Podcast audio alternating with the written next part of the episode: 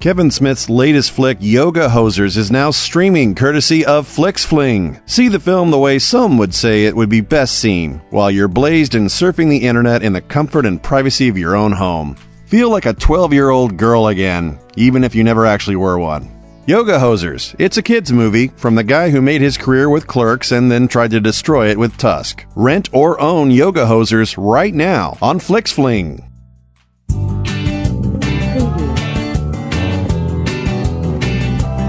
She said, What do you call it when your dreams have all died? And what do you call it when every breath's a sigh? And what do you call it when you just can't go on? And you wish in the end would come sooner. Well, I pondered a Oh, wait, question and I listen to it, looked use at it the like- time. It'll be like a And I sample. said, well, it's 12 Is that what it is? Sample. p.m., so let's call it a nooner. Nooner. So we're using stolen music? We are, no, we're using sample music. ah, Good morning, everybody. Welcome to the Smodco Nooner Show. I'm a host. My name is Marty. morning. I'm Cassandra. I am also a host. Hey, Cassandra, we missed you last week. Um, I missed you guys too. We had a, a friend uh, come by named Jason, and uh, maybe he'll come by again and you can meet him. He's quite a quite a, a Is feller. he funnier than me? Um, I don't kn- think that's humanly possible. Thank you. Um, but he does call ladies girls, and that Giselle was quick to to disabuse him of that. Oh, Um, good. yes. Uh, so oh, he's very he's old. So um, Ugh, where gross. were you last week? oh God. Um, I had to. I had to do just the most Hollywood day. I had to get my picture taken Far what? for headshots Oh. because my hair is short. Um, Yeah, your hair is very cute and it's darker. Mm-hmm. With fall. Mm-hmm. it's actually really messy right now. Um, on purpose. oh, because uh, yeah uh, i've gotten now my second audition in a row where they say no makeup and i'm like okay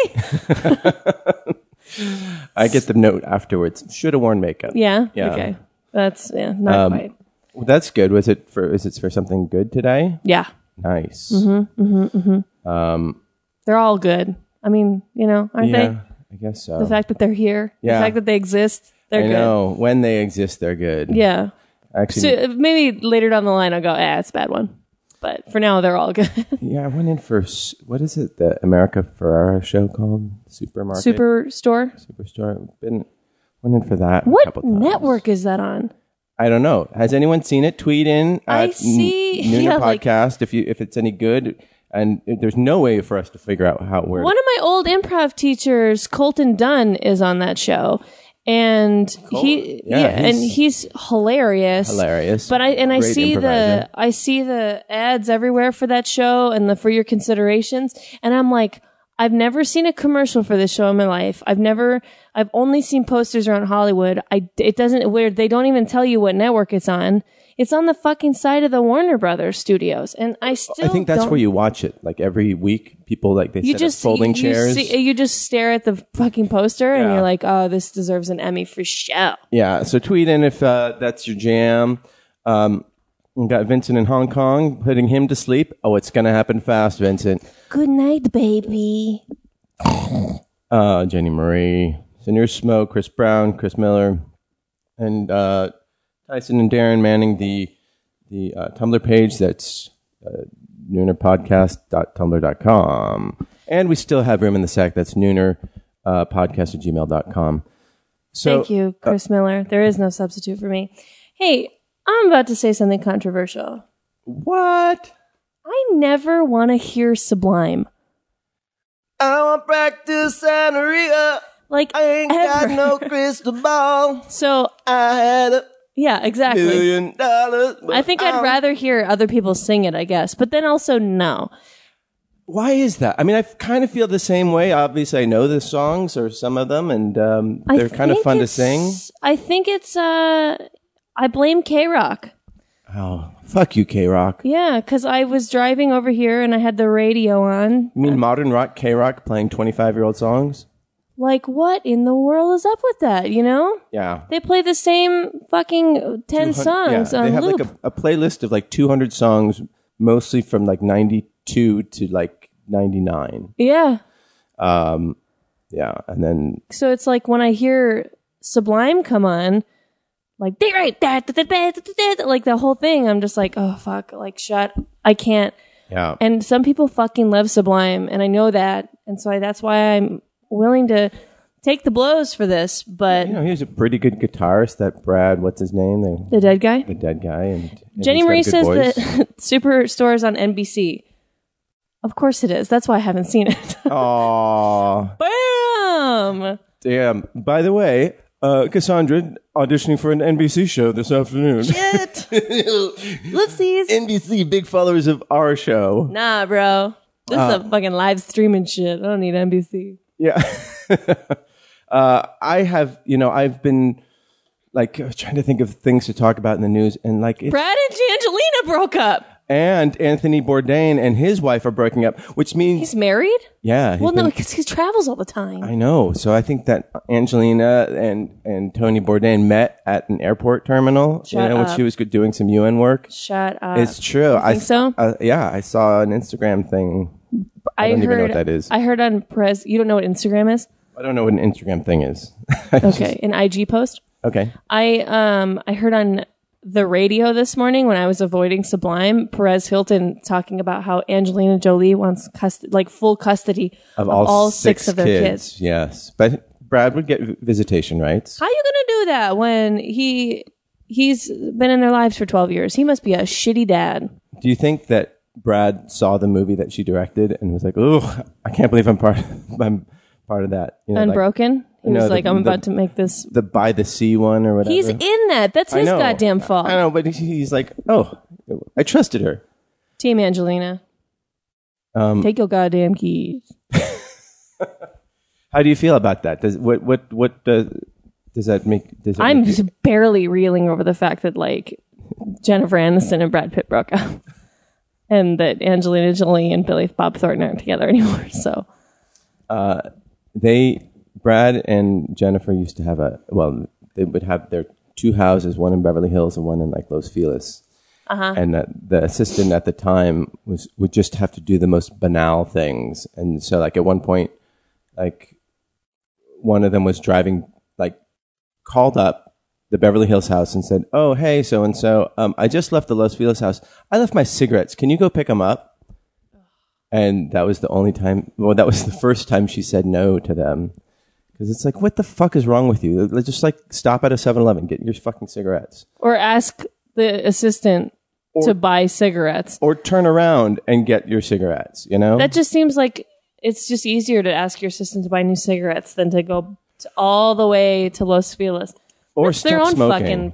Huh? Or stop smoking. Oh, well, that's not an option. It's the 90s. Oh, yeah. Uh, so, yeah, I was going through the, the news, and yes, I saw that Brangelina is going to no longer. What, what would they be after Brangelina? Just, Brad and Angelina oh, yeah. separately. Brad and Angelina. Oh, that's. Brad Pitt and Angelina. That's catchy. Jolie. I like that. Run with it. okay. Um, and I mean, there stuff did happen in the news. You know that, right? I don't know. No. There was a bombing in What? in New York, and yeah. um, and then uh, And they caught an- the dude. another unarmed black man was killed, and Yes. um, oh. Hillary Clinton had pneumonia. hmm Oh, and we talked last week about uh, that that EpiPen business, and of course, the hacker community has come up with a solution um, that uh, they, if you look up um, hacker, uh, what is it? EpiPen hacker, EpiPen anonymous. hacker. Yeah, uh, there's a, a guy. Oh, it's called Four Thieves Vinegar. Their mission is to create free medicine for everywhere for everyone. They came up with a homebrew EpiPen called the EpiPencil. I don't know about homebrew EpiPen. Yeah. Well, then there's also the there's another doctor up in like um, Wisconsin or something who invented a thirty dollar EpiPen too. So uh, there are alternatives, and this is this is why good journalism results in um, change. So hopefully well, that will happen. Uh, it's a little weird. I was just listening, uh, just reading about how the the bomber the, or all the different bombs were like like six different types of bombs that this guy made, mm-hmm. like pipe bombs and different explosives, and it's just kind of um, brings up a lot of questions, like what was what his uh, I smell the next Breaking Bad. oh there you go Instead of making meth, a chemist makes pipe bombs. and Too soon? You yeah Think? I think so Okay. yeah just wait till tomorrow I wait don't, know till if, I don't know if America's ready for that. Um, and then you've got all this this crazy. It's I'm I'm so fascinated by Donald Trump, and I just want to see him just like eat shit, but like it doesn't happen. Like right last night, I want to see him explode. Seth Meyer just called him. Like actually, both he and um, Samantha Bee just called him out on his birther bullshit. Like basically said after he said uh, he blamed Hillary Clinton for starting the birther movement, and he said I ended it. Period. Both of them, their response was "fuck you." Like they both said that, and it's like because it's "fuck you." Like he's a, it's, it's just blatant, outright lies, and nobody seems to care. Like the I think we're all numb to it now because it's guess just been so. so much. and it, nobody changes their mind. Um, like, I mean, it's amazing how Teflon coated his his representatives are. They just whatever they whenever you say something bad about Trump, they say, "Well, what about those thirty thousand missing emails?" Uh, Well, actually, that, that's not what we were asking. We were asking about Donald. oh Trump. yeah, they just flip it immediately to talking about Hillary Clinton And rather than just, like, with addressing it. No change of no facial expression. Did you at see all. the the campaign manager woman that he has like on Bill Maher? Yeah, she, like she, she refused to answer any questions, but was just glided through, and everything got turned back to. Well, I'm the just polls ready say for it to be over. I know. So I that's can't why I don't handle even it want to anymore. think about it. I just Can I tell you a joke that I heard about it though? it better be funny. Yeah. Oh, I forgot. You're the funny one. Right, I am. Uh, he said it was uh, the perfect analogy for um, the this presidential campaign is the iPhone 7 doesn't have a headphone jack, but the Galaxy Note 7 literally explodes in your hand. it's funny. And it is funny. Uh, I didn't make it up. who, uh, who gets credit? I don't know. Whoever wrote it in a stupid tweet. Well, today I wanted to like we had some um, a call in. Oh, by the way, should I put on the do people want to? You know, what? I'm going to start the the Skype machine and see if that. hap- When gives did anything. you decide that you had too many laptops? Because you have four in just in front of me, and there's five that you're lifting up in your hand. Finally, a Mac here. I'm like, Ugh, look at this PC guy. Yikes! Uh, well, Does Schmoogle make you like PCs? no, no. that- Actually, that the the Mac is from Schmoogle. Oh yeah, that makes Yeah, sense. and that's- Industry standard. and that's the the Android, and then three Windows computers. It's, it's a little sad. okay, so that's the Skype machine. For this first hour, we're going to focus on the origin story of Cassandra. What? Yeah, that's right, Oh, because we're doing origin stories. origin stories. Has anyone else gone yet? So no, uh, well, Kruger did it a long time ago. Okay, And- cool. and Giselle will be in later, and John is taking a break. Mm-hmm. Um, so To if hang you have out with any- his kids or whatever. yeah, or whatever. I mean, like he doesn't see them every day. He's you know? probably doing some other fucking Twin Peaks. he's doing he's doing triplet peaks. yeah. So if you want to um, ask call in with a question for Cassandra, we can Skype in at Nooner Podcast. Um, so Wow. you were born a poor black child. Mm-hmm. Mm-hmm. And In Hawaii. you were born in Hawaii, really? No. I was born in Anaheim. Oh, okay. So um, you're born in Anaheim, Yeah. and how were your parents in Anaheim? Um, my dad went to Cal State Fullerton. Okay, which is close by. Yeah, and my mom, my mom was a nurse. I don't know. I don't know specifically how she ended up in, um, in Orange County, but she was. And I think that she was in Fullerton as well. okay, And then when they and then they started dating, and because she was his nurse. oh, And then uh, they got a place in Anaheim. uh huh. I've seen I've seen movies about that or short videos on you know Porn. Got Call it. it what you will. Call it what Okay. you will. I don't like put, to put labels on things. This would be pretty fetishy because my dad's blind. So Oh really? yeah, or Like- was blind. Oh. Um, w- like hundred percent like born blind? Big time. No, no, no. He went blind in his 20s as a complication of diabetes. Oh shit! Mm-hmm. Wow. Uh, so, um, that must be so hard to to like to like when you're young, you can adapt really quickly. You know, Yeah, I mean, he didn't didn't seem hard from his perspective. He kind of we didn't have a choice. Yeah, well, and he pulled it together. I mean, Yeah. he worked. He was he was still in college. You know, like he he applied for law school and got in, and then didn't go because he just wanted to see if he could do it. And he worked as a Spanish to English interpreter over the phone, Oh, and So- did, did he learn how to read braille? and he had a talking computer, which was like this is the early '90s, so this was fucking big time technology. That talking computer. And um, and is he no longer with us? yeah, Uh, diabetes complications. Mm-hmm. Oh, I'm sorry. got to be careful, Yeah. you guys. If you have, if you're pre-diabetic or if you're diabetic at all, get your shit together. I was going through um, someone I know's, an older person's fridge, and it was just full of soda. And I was like, "You can't drink this. You're pre-diabetic." And he goes, "No, no, no. It's okay. I'm pre-diabetic. I'm not yeah, diabetic." no, you're until you're becoming diabetic. And then I'm like, and like, "No, you you can. You you know this is why you're pre-diabetic." And he's like, "No, it's okay. I'm taking medicine for it." if it should scare you away from soda or alter and like and like ba- alternative sugars in general, like processed foods, there's doctors now who are considering Alzheimer's to be the third type of diabetes because of how the direct links between diabetes and aspartame and sugar abuse it leads to Alzheimer's Wait, and dementia in your later life. Aspartame So if you- or sugar. Both. So if you take both, Well, aspartame has been linked to diet uh, to, to Alzheimer's disease as much as it's been linked to a lot of other things. But like, when you have diabetes, like and you and you have complications with diabetes and you don't take care of yourself, if the diabetes doesn't kill you first, you're vastly, vastly, vastly increased your chances of becoming uh, having dementia and Alzheimer's disease. well, that's So if you aren't scared enough, you should be. Right, and then never mind how the sugar lobby had been bribing uh, research scientists for years to put the blame on obesity on fat instead of sugar. Dirty stuff, man. Dirty stuff. Guys, eat butter and Eat, and that's it. and Scoops don't and scoops of don't it. eat some go whole milk instead of skim milk.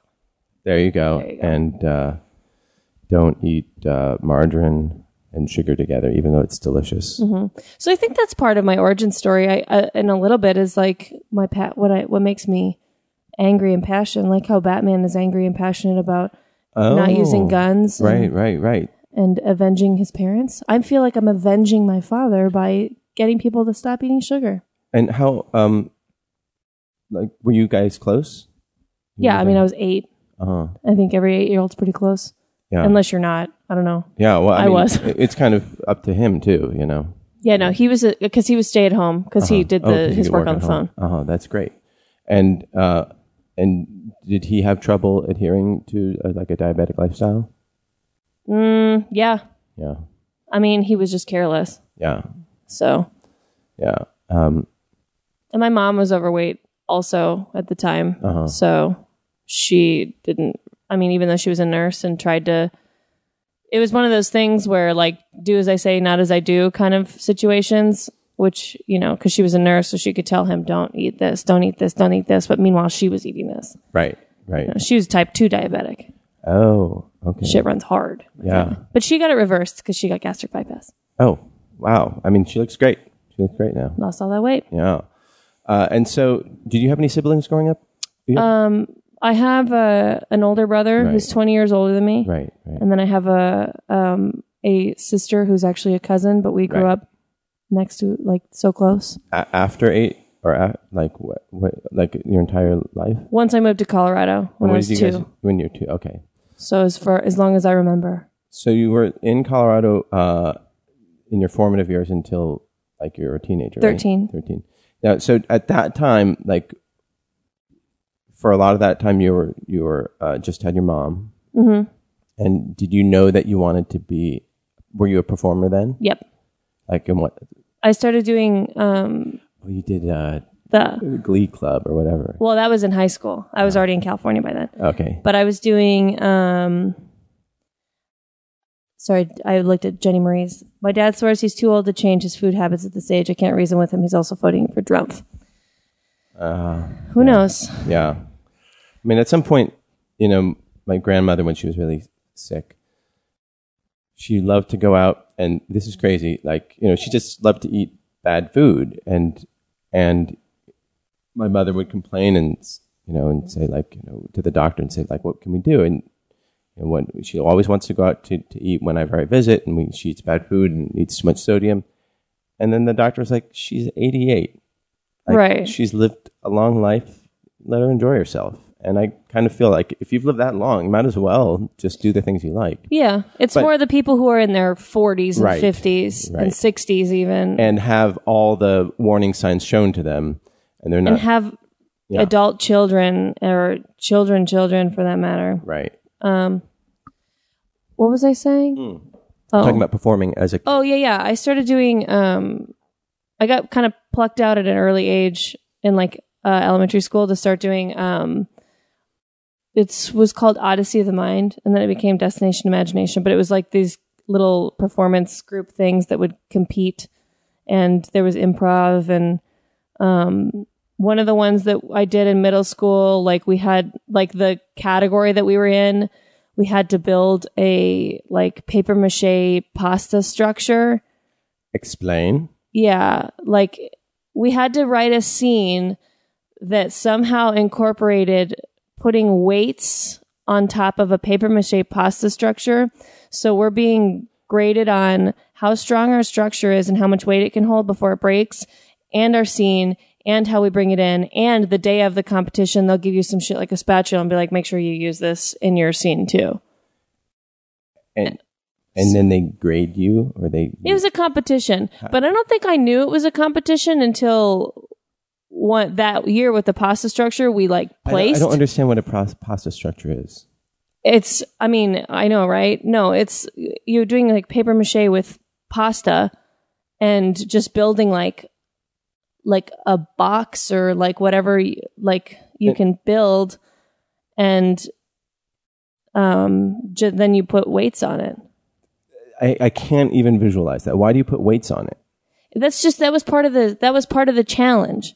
Okay, they had all these weird challenges like for each scene and you pick which scene like you pick which category you want to be so we picked that year we're like okay well we'll do the pasta structure challenge so we make this big like scene that we had like you know a month or so to work on meanwhile always practicing how to make these pasta structures so that we have the best one you know, or like figuring out the different like, you know, ways to build it. Like maybe we cross the pastas in the middle so that it's stronger. Like it was a all so it's around a, brain a mix thing. of engineering and improv yes.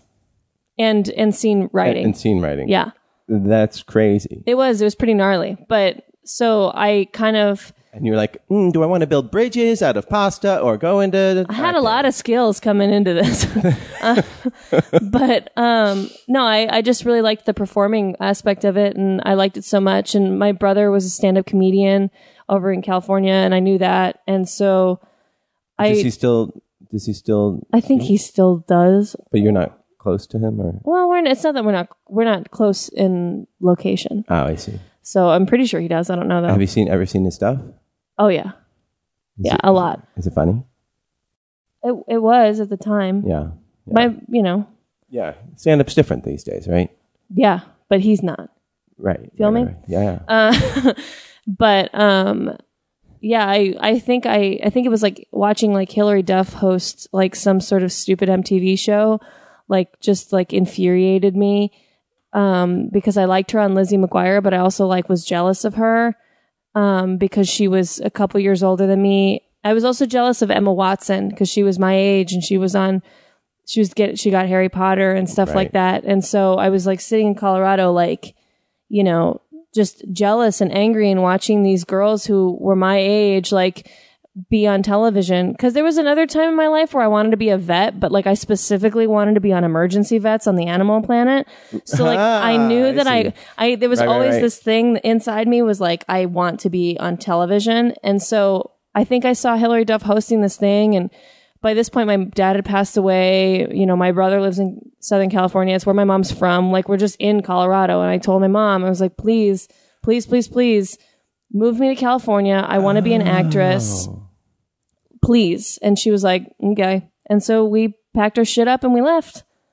And, um, you know, it was obviously a little bit on and off. I haven't been acting consistently since I was 13 years old, you know, because I did stop to do show choir and stop to Right. get tattoos and be angsty and like stop to do Mission stand-up. accomplished. Yeah, stop to go to college for a second and then drop out so I could start again. So yeah, but it was my mom. That's mm. awesome. Yeah, she's she's good. She's cool. Yeah. Yeah. I would- I- Supportive. oh man, we have to have her back on the show. I mean it's it's cool because like you know she's a nurse and when you're a nurse you, can work- you can work anywhere. Yeah. So yeah, That's great. Uh, is she she's retired though, right? yes, Good big for her. time retired. Yeah. Um, in her Oregon compound or no, Washington state compound. she's in Washington and then she's in Yuma, so I think she's in Arizona right now. uh-huh. Yeah, Um, but is it a compound where, you know, where they're like only seniors. no, where they're like listen to Alex Jones and No. no, no. That would make her seem a little too liberal, in my opinion. Yeah. Uh, so okay, and so when you came out here, like, what? How did you have a plan as a thirteen-year-old to like become an actor? Like, did you uh, did did your did you take classes? Did Oh, you, yeah. Um, well, since my brother was already out here doing stuff in Orange County, like, you know, he hooked me up with a headshot photographer and um, you know, he had a friend who was also a comedian who booked a lot of commercials. So like he helped um he helped like me submit to agents and stuff like that. right? Like hard copy. This is black and white headshot Oh, yeah. days. I had that. My first headshots were black and white. so are And, mine, like, yeah. All of a sudden, like color. Wait a second. I feel like it happened immediately. Like as I sent out my black and white headshots, like my agent who I ended up getting was like color. But um I got a good agency when I was young cuz it, it's easy or it's easier when you're a kid. What savage?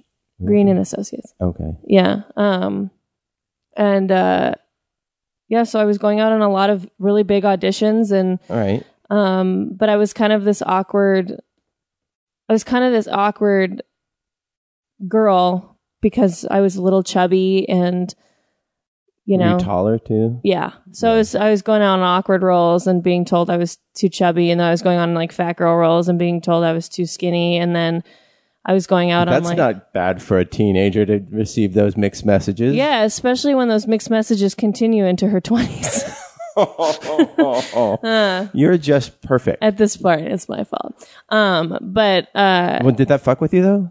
Like, Not really. I mean, I I've always kind of had pretty thick skin. I mean, it was definitely the first time in my life that I was having adults consider me or call me fat, you know? Uh-huh. Cuz I'd been bullied in middle school, but like right? it was the first time that, you know, an adult was like, "You need to lose weight." And I'm like, cuz like how do you even know? I don't even like I'm thinking about it now and I don't even know how to make a teenager lose weight. You know, but like also that's important going back to my fucking soapbox diabetes thing is that you've got these kids who are so overweight and like how do you make it, it all comes down to their diet, I guess, Yeah. because kids are, have metabolisms going no matter what. And it's not like they're not active unless, I mean, maybe they are now with video games, but I never played video games or anything. Like Right. I moved around. Right. I just wasn't eating well. Yeah. Yeah, I really think that's a, a, a huge deal. Like my friend Phil, who's been on the show, he he uh his kids like they have no interest in soda he, because he's never they've never had it and they love like eating vegetables they because that's like that's all they they know Right. and so they don't have this exposure to junk food to like to know that that's uh, and I don't f- like they genuinely love eating, so it's not like they've been denied or anything like that, Right. Like, and I think that takes a lot of discipline as a parent because it is just easy to be like juice box, juice box, juice box, you know. Yeah. Well, and you know, my mom was working a lot, so it was Right. kind of like And so he has his wife is a stay at home mother, so Yeah. she's really, really It's easier. re- regimented and disciplined about I that. did cut soda. I cut soda when I was uh, 14 because I had an anxiety attack, and so I um, like my first big anxiety attack. First of many. Yes, Uh huh. Go I'm on. not perfect, you guys. oh, guys, we're getting in deep. Yeah, I was like, how deep do you want to go? Yeah, 'Cause fuck this- you, Maren. this You can don't get know real- nothing. This is gonna be real dark. I'm like, I was just thinking. I was like, should I save this for WTF?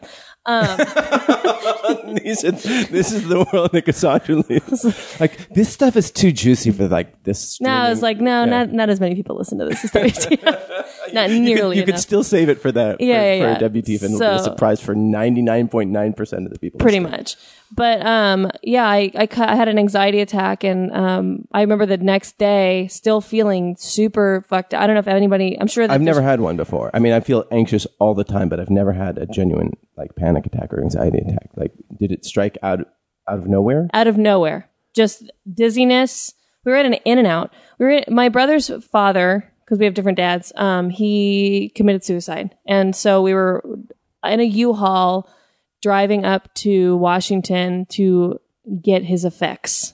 You know, and on the way there in an in and out, I just all the me all of a sudden had this monster anxiety attack. I couldn't breathe. I didn't know what was going on my mom, luckily, a nurse, is like, you're having an anxiety attack, you know, whatever. And that was the whole road trip up to Washington from like Santa Clarita a joy, up. a joy. I'm sure. So, like, Just 12 trapped in a yeah, car. a 12 hour road trip, like with my mom and my brother, and like the bench seat of a U Haul, just like trying to like Keep your pull shit it together. together Keep it together, keep it when I have no idea what's going on. I've obviously, like, you know, that was uh, over 10 years ago. So I've been able, I have control of my anxiety now. Did you see someone for that? No, You just uh, like dealt with it. No, because I this is really deep. I'd gone I'd gone to therapy in middle school because I was getting bullied a lot and so I was having some problems. I was getting in fights and um they tried to pin these this is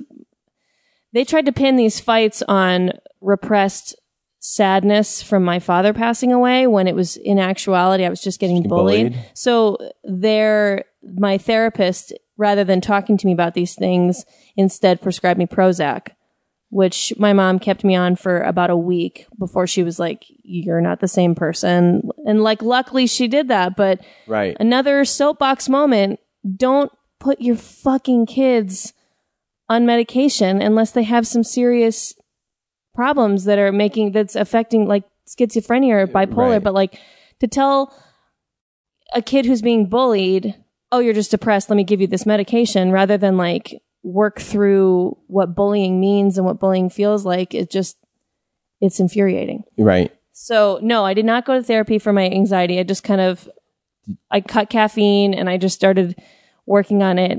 Did you ever? Myself. And you never smoked pot or anything.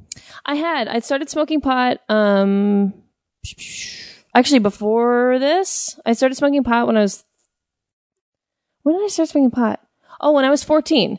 Uh, 13 or 14, I started smoking pot because Oh, I, I went right. back to Colorado for a summer from being in here. And uh, so I started smoking pot and it did not make me feel better.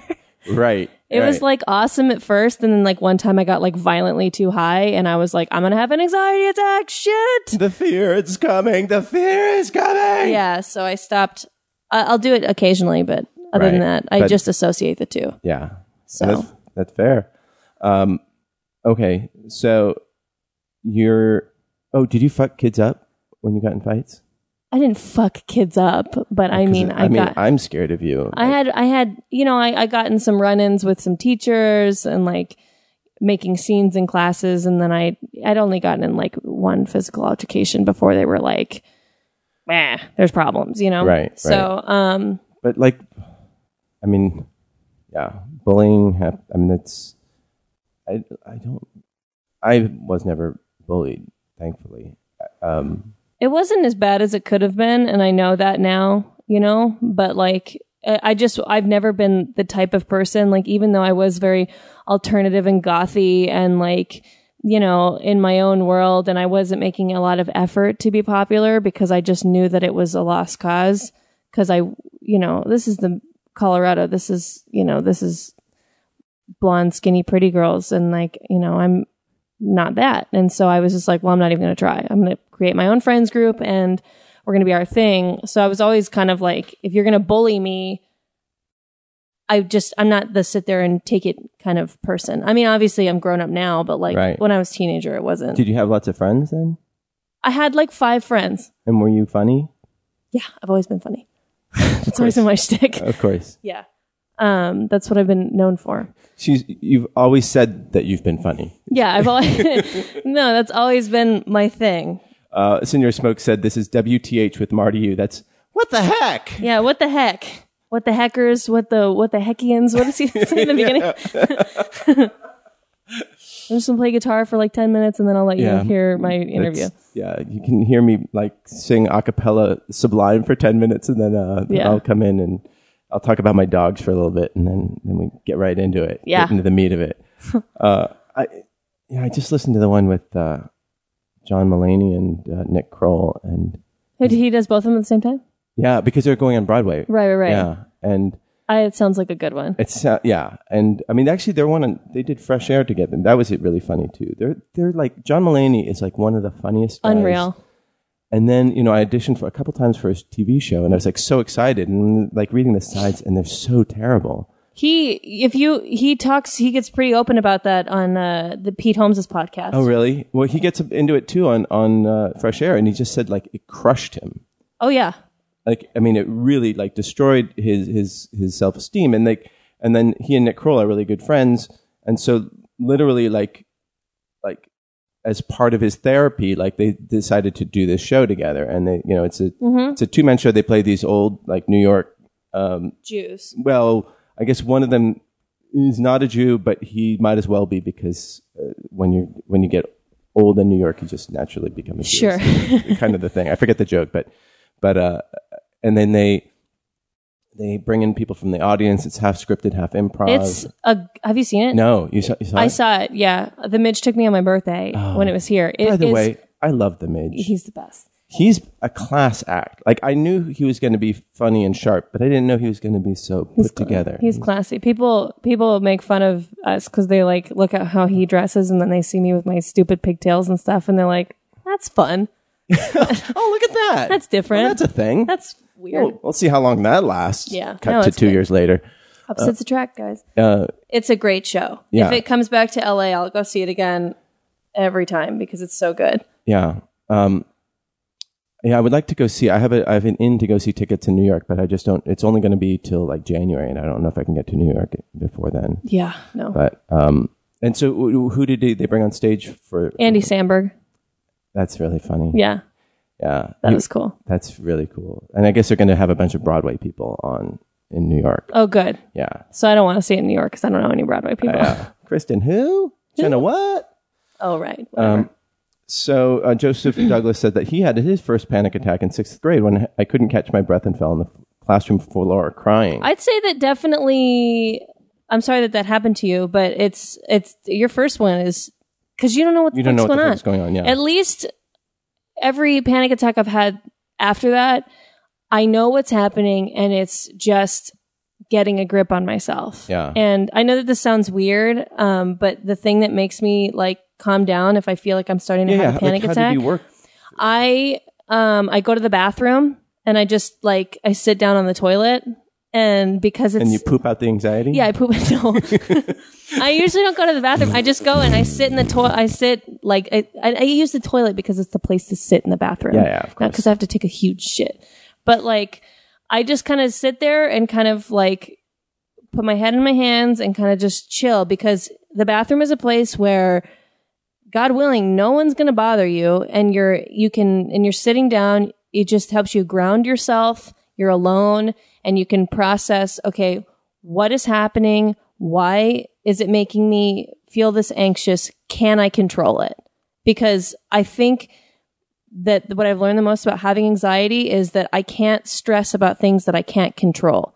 If you're if something is happening if like today or yesterday I found out that my computer in my car broke, like just broke. Oh, Oh, you mean the internal thing? They had a little brain Yeah, yeah. in there. and that sucks and Yeah. it's a huge issue, Right. but I didn't do anything wrong Right. and I cannot control this. right. So rather than freaking out and having anxiety about it and thinking about the money and this and this and this and this, I first have to just, okay, chill.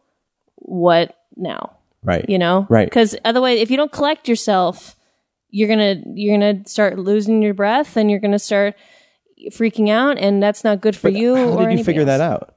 oh just practice but nobody was like, "Hey, man!" Nobody talked. I mean, me my through it. mom, uh, to an extent, just told me like you can breathe. You know, like it's it's okay, like whatever. But it was kind of just me.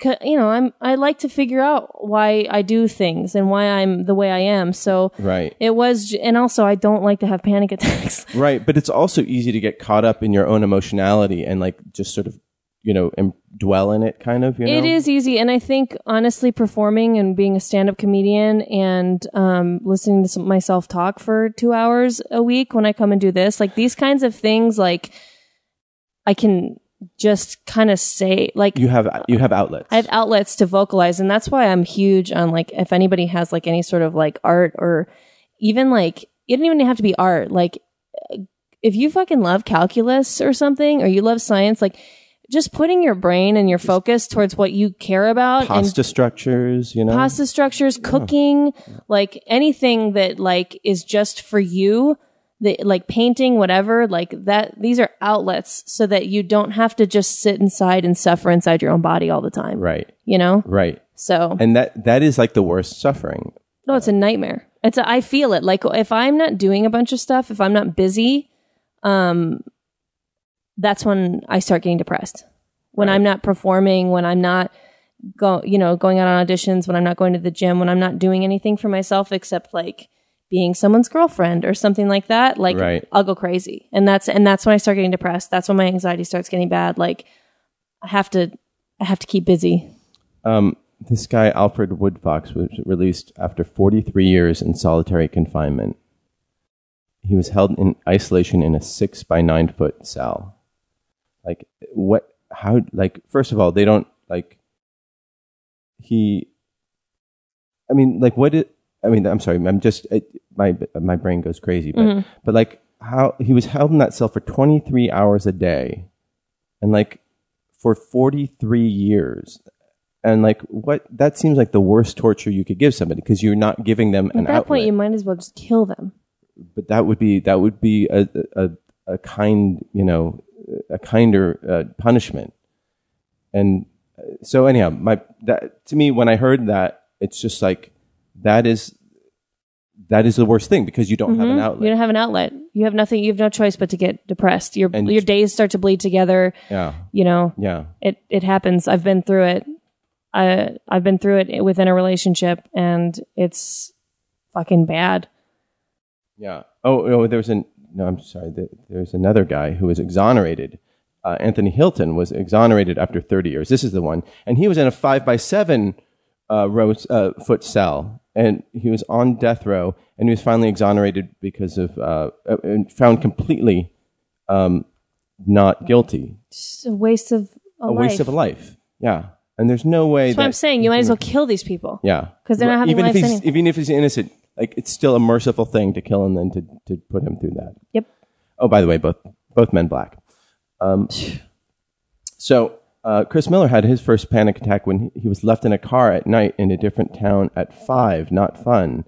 No, that's that's that's, scary. That is a justified panic attack because you were tortured. I mean that, uh, that that's horrible. Um, but anyhow, so you figured you figured out how to manage it. I figured out that's how to an- manage it. amazing. There are books. There are there's there are therapists who pe- put people into you know for twenty years working on ways to do what you did on your own. Yeah, I mean, I'm not.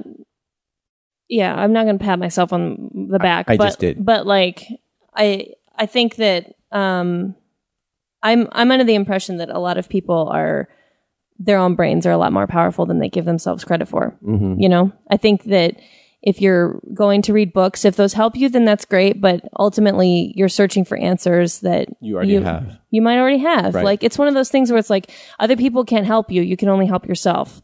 Right. You can read all the or get all the the info about diabetes, but it's up to you to to stick to Totally. your regimen and Yep. and- and like um, Joseph Douglas, he had a friend who had diabetes who um, would just eat, uh, drink Red Bull and eat candy, and then just inject himself with more insulin.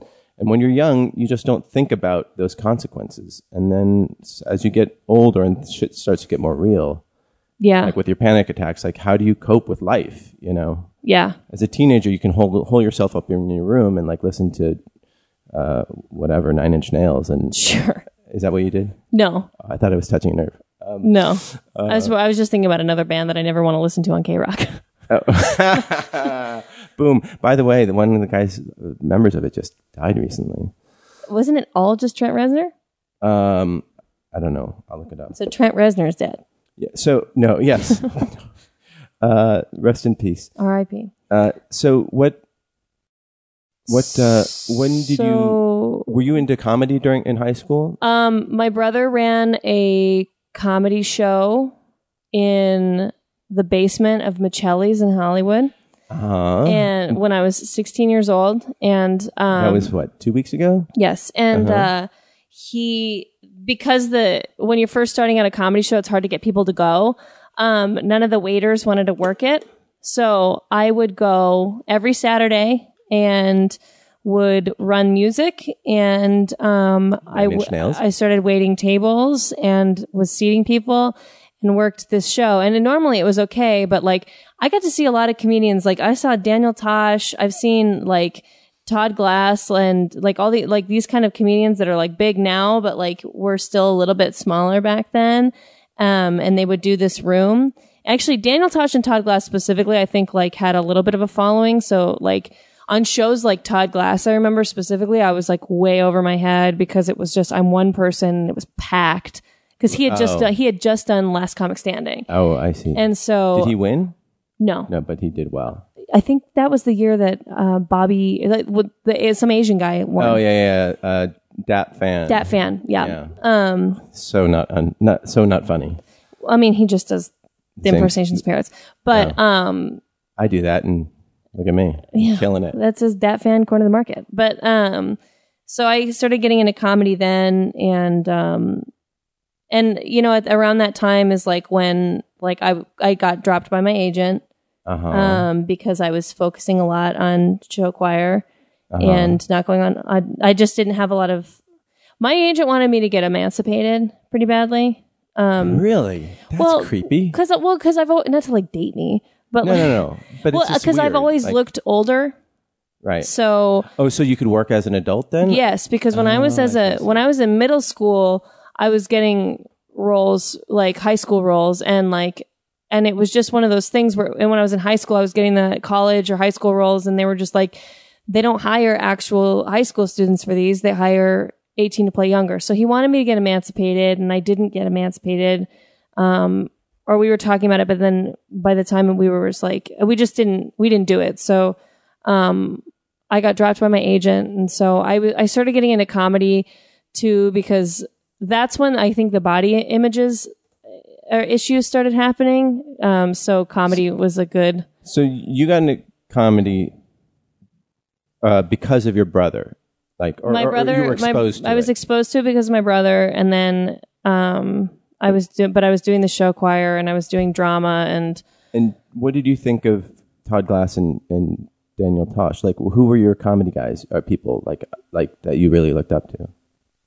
at the time, Oh, I, I just got totally uh, uh, Marin esque. yeah, Who are your guys? who am I, guys? Oh Um, you know, there was a comedian um, that I really liked. His name was Eric Schwartz. He was very silly. I think he still does comedy. Black guy? No, he's white. Uh, and um, Flip Schultz was I saw him a lot. Um, I mean these I these aren't like household names these comedians, but um, That's interesting. But- So you weren't you were like, eh, there's Daniel Tosh. He's doing his frat boy humor. I was and I, I I loved SNL at the time. Um, so you know like I I loved my Tina Fey and Okay. things like that, but um.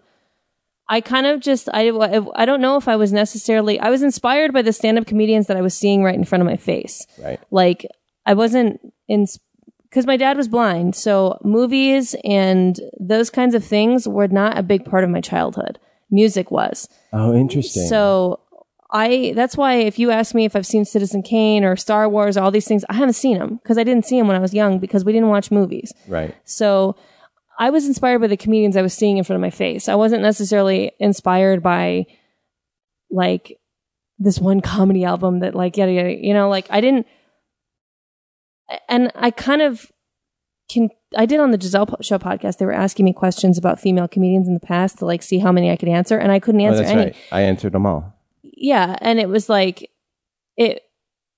I mean, it's kind of creepy. I can, it's kind of a bummer because like when I started getting into UCB at 19 too, it wasn't obviously I loved Amy Poehler and like I religiously watched uh, Tina Fey and you know I was writing two liners and trying to like submit to Jimmy Fallon because I was like obsessed with moving to New York for like a second. Sure. So like um but still like the people I looked up to were improvisers that like Ben Schwartz and Chad Carter and like these Was, was Benny Schwa? Was he a, a, a UCB guy? oh yeah, he Like, just out of New York. Out of New York. he just yeah. moved to LA right when I started Oh. getting into UCB. So he was like reachable at that point. Oh, Where, right, like right. I had I had spoken to him a couple times and But he um, wasn't on a team. They, like New York people couldn't get on teams, right?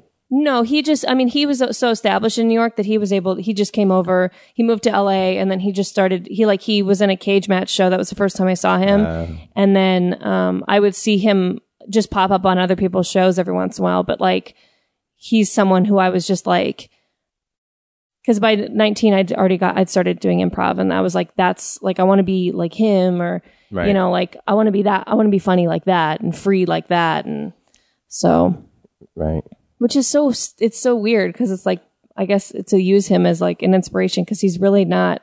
So you, you like the Schwartzes, basically. I tend to I tend to like Jewish people, I guess, and Nick Kroll too. Nick Kroll was like he was still. I mean, I think he was a little bit established, but like he was doing like Fabrice Fabrice and like all these characters and stuff. He was Right. doing them.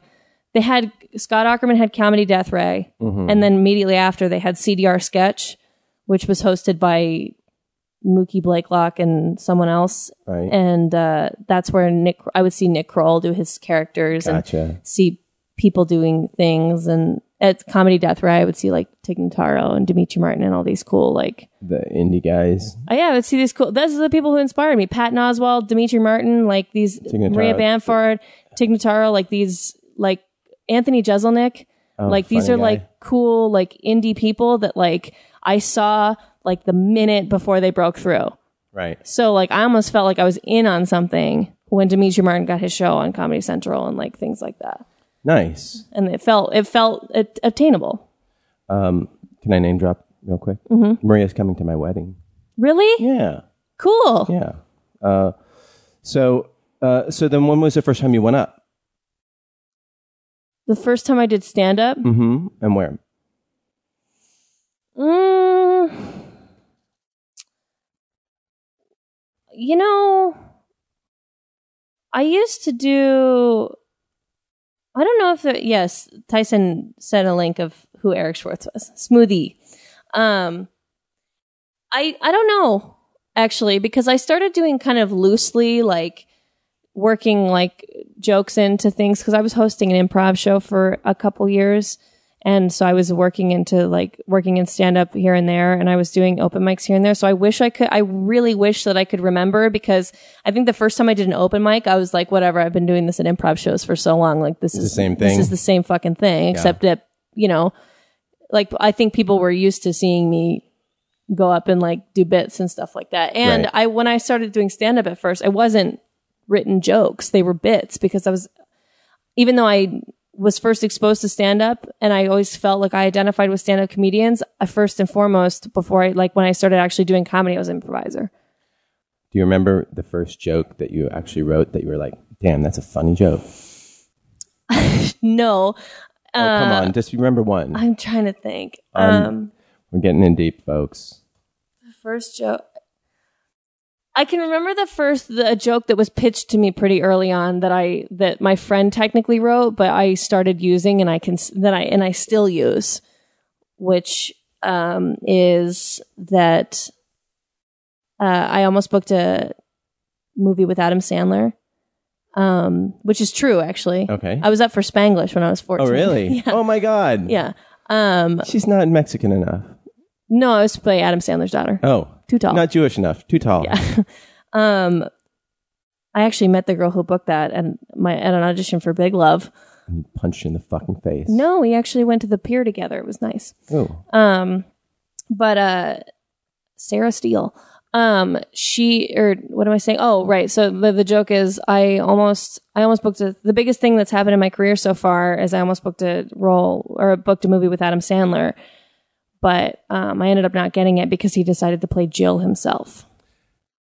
It's funny. it's funny. It's It is good. funny. Yeah. Someone else wrote it, but that was one of the first. That was one of the first jokes that I didn't even fucking write. That I Right. just remember. Okay. I wish I, I wish I, if I, okay, so my iPhone is new and it doesn't have all of the notes that I have. If I had my old He iPhone, looks tall on there. I know. The- Uh, the midge is on her on her little splash page, and he looks like just like gi- gigantic. the biggest. He looks like person- almost human. Um, if I had my old iPhone, I would be able to scroll back and No, it's fine. identify. Um, oh, it's the top of the hour, and you're listening to the Nooner podcast on the Smodcast Radio Network. Giselle's not here yet, but I have to pee. okay, well go What do pee. I do? Go pee. I'll talk. I'll talk while you pee. What does Marin do when people go pee? Yeah, Marin. He he presses pause and goes walks away. Oh yeah, you know, don't take your time. By the way, uh, um, yeah, I guess. Okay, guys, you can tweet in uh, questions for Cassandra. Everybody's been listening. I'm sure someone's got a question. Help me. Uh, help me get this going. Um, and then also, if you want to talk to Cassandra one on one, you can ask her a question via the Skype machine that is uh, Nooner Podcast. Um, we are going to probably take a break of at least one episode because I have I'll be out of town doing w- wedding things, and um, hopefully we'll be back the week after. I won't have time to to do uh, a gap uh, episode like a weekend thing, so I apologize for that. Poor planning on my part, but we'll be back soon. And the next time I'll be weighted down with a giant metal ball and chain on my left hand. Um, but no, it's it should be super fun. Wish you got, could all be there uh, for that uh, fine event. It will be in my parents' backyard. What are you talking about? Uh, my wedding. Oh, cool. Yeah. Um, okay, so, uh, and did you get a different thrill from doing stand up versus doing uh, doing improv? You're like, Way. yeah. So improv is I didn't so have to much sh- fun. I didn't have to share the stage with any motherfuckers who kept denying me and getting into my shit. No. No, that's not it. Uh, improv is so much fun. And stand up is fun when you do well. Um, but when you don't do well, I feel like you spend the rest of the show like in your chair watching, like being cool on the outside, but on the inside being like everyone is thinking about how much I fucking bombed. Right. And like I guess the same goes for improv if you guys have a bad set, but like that's not on me, you know? Right, right. It's like that's on all of us and we can kind of talk about it and together. as a group. commiserate. Yeah, yeah. Yeah, but it's like if it's just a stand up show, like the only person who I can technically talk about it with is my other stand up friends who watch me or whoever I brought with me. And like, they don't want to talk about how shitty I did. Right. You know, because like, especially if it's like a friend or a boyfriend, they're like, no, what are you talking about? Like, you did great. And like, if they don't tell you that, then you're like, what the fuck? You know, it's Right, just right, like, right, right. it's just like a really heady thing. Uh, th- but but when it goes well, it's a, just a, it's a, It's fun. it's fun. Mm-hmm. It's not a high. It's just fun. Well, it's, I mean, it is a high because you get off stage and you feel all stoked and then you're like, because then you can, you can relax. It's over. right. And you did a good job. Right. Um, I, I, Billy Merritt, my one of my improv teachers. Billy is the best. He's He great. was a spokesperson for what was he a spokesperson for? He where he dressed up in a some like restaurant, like uh, Carl's Jr. or something like that. But anyhow, Maybe he plays a lot of restaurant managers, I think, yeah, yeah. and dads. a really sweet guy, excellent improviser. so nice. Um, and he taught me like, if you have a bad show, which I apply this to just about everything in my life, to be honest, not just like improv shows, but Everybody, like even get your pens out. Yeah, like- this is this is your big note taking dates, uh, takeaway. meetings, anything, podcast. podcasts. You have the drive home to think about it, and then you're done. I've punched my steering wheel several times coming back from auditions. and- Auditions a big and one, yeah. dates and and podcasts. I'll go for a drive, even though this is my house. Yeah, like Just audition auditions are a big one where I'm like, all right, th- make your fucking phone calls on your way home, bitch about it, whatever. But once you get home, it's done Yeah. because you can't go back and do it again. Yep. So it's and done. yeah, and you, you'll have many more hopefully. You know, This is it goes back to just being able to like focus on things that you can't control. how'd your headshots turn out, by the way? They're cute. Oh, Yeah, they're cute. but you didn't post them yet. No, I have to wait for my agent to choose Oh, or my I see. manager to choose which one she likes, and then they have to get touched up and just blah, blah, blah, blah, blah. like my audition today. I have my long hair hi- headshot. And you'll walk in, and they'll be like, "Who the fuck are you? Yeah, the wrong, Wrong, wrong. wrong. You're you're not tall enough, and uh, we need somebody morbidly obese and." And uh, and sk- uh, skinny on the bo- uh, below the waist and like you know I don't know whatever It's pretty. It's pretty silly. Yeah. I mean, well, that's the other thing is once you start realizing like 90% of it is out of your control, Oh yeah. you know, I remember like going in for, for Arrested Development, you know, to play like the adopted Korean son. And I'm like, You went I'm- in for Anyang? yeah. And I'm like, A, I'm not Korean, don't look Korean. And I'm, you know, whatever, 35 years old. Like, why are you bringing me in? Yeah. And they're like, oh, they're seeing everyone. I'm like, do you not know? Seeing every Asian person. Oh. Yeah. I'm like, I don't know if, if I should be offended, but you know, you have to go in so that at least they see you and think, okay, well, Anyang. Anyang, yeah. Yeah. And then you do your business, and then they think, okay, well, we'll bring him back for something else. Oh yeah, I mean that's what it comes down. My uh, roommate uh, had a audition yesterday for Criminal Minds, and she got there. She was supposed to play, play a doctor, and she was like, every single person in the waiting room is an Indian man, Yeah. and I was like, well, then they're probably gonna go Indian man. But hey, you're getting in front of the casting director. Yeah. I mean, I feel that way. It's- I- I go in a lot for roles, and I'm- I'll be like the only minority, Yeah. uh, ethnic minority. And I think, like, okay, either, you know, they'll go in a different direction, Mm-hmm. or they're, I don't know if they're trying to reach their quota. you Yeah. know, but like, whatever. Sometimes it works in your can't advantage. control it. So you just do your business and you do what you can, and then you then you leave. I'm stoked because my audition today is not for a maid. Oh, that's good. I get to be white today. you get to be white. yeah, Oh, nice. Jewish even. Oh, wow. Adam Sandler, Sandler's daughter. Yep, there I am. Um. So, uh, okay. So in in closing, let me ask you one last question. okay. What I know you have to go. Uh, what is the um, the biggest uh, the most momentous uh, part of your career so far? The Nooner show. Why was that so fucking hard? I It know, took you like, I know, like I know, three I seconds to shouldn't have answer. thought about it. Okay, but no, uh, as an actor and and uh, um, performer, do you have one? Can you think of anything? the most momentous part. Or the the greatest? The, I think the- I'm in it right now. yeah, I do. I, mean, you're you're going out a lot. I'm going out. Things are happening. You're confident. Well, right now, um, the short film I made last year uh, was seen by this really rad female director, and she wants to remake it. Like I've got Why won't you show us? because it's getting remade. Well, you got you went peppermint. I went passion fruit today. Oh my god! this episode brought to you by Uh, Lacroix. Um, I, I flavored water. I can't. I don't want to say it because I I feel like I'm in it. I feel like good. Uh-huh. I'm feel like I'm living it, and so I can't put my finger on what it is. But like I'm just happy where I am right now, and I'm happy with everything that's going on, and uh, I hope that I continue to feel this way. and can we say that we knew you when? sure, Won't be true. you need to. I mean, you don't really know me. well, no, you do now. Mm. Yeah. After, Oh, this, exactly. after my lengthy Well, WTF guys podcast. um, th- thank you for for listening in oh we're not done yet by the way but cassandra has to, to I do. I have run. to bounce. yeah so um, Gotta bounce with a bounce. break a leg Got to audition in K Town. all right uh, Bye. yeah, I hope you- Bye. Hi, Giselle. Uh, she, giselle has been here the whole time uh, but she's just been respectful of of cassandra's uh, you know need to express herself so um Bye, Giselle, everybody.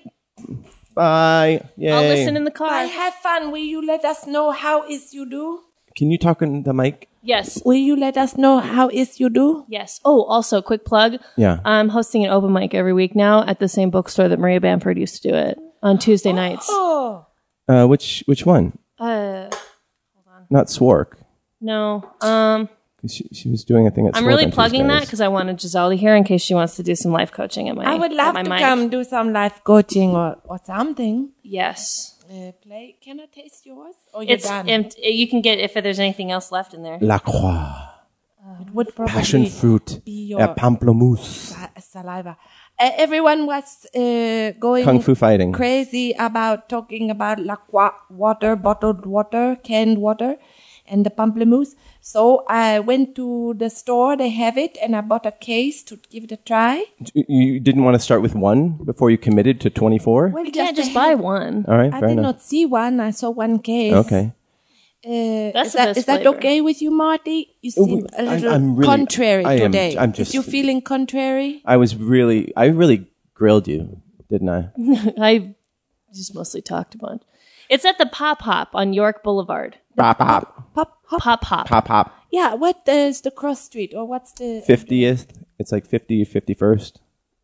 Uh, Avenue 50. No, you just you don't have the uh, What's it, the, the, the address? street address? Oh yeah, five. five five. Oh, I don't know. Yeah, Yeah, five zero that's zero fifty. 50. So, Avenue 50. Okay, I don't know how this shit Yeah. works. All right. Yo, Uh, so go see I didn't that have a Tues- Thomas guy. So tonight. Tuesday night. What tonight. time? eight eight p.m. So tonight, at 8. So anybody who's in LA, go see Come to- Cassandra Come to. and sometime. bring your bring your 5 minutes. It's it's BYOB low key. BYB low key. Your hair look really nice. You look really nice. Have fun. Tell us how it's go for you. All right. Bye. So what is the verdict on Pamplemousse? Uh, it was not as pamplemoussey as I was expecting. I guess I thought it would be more, a little more like soda pop with a more intense flavor. It's pretty subtle. Subtle. It's like you take a sip and someone goes Yeah, like that. Grapefruit. in one ear.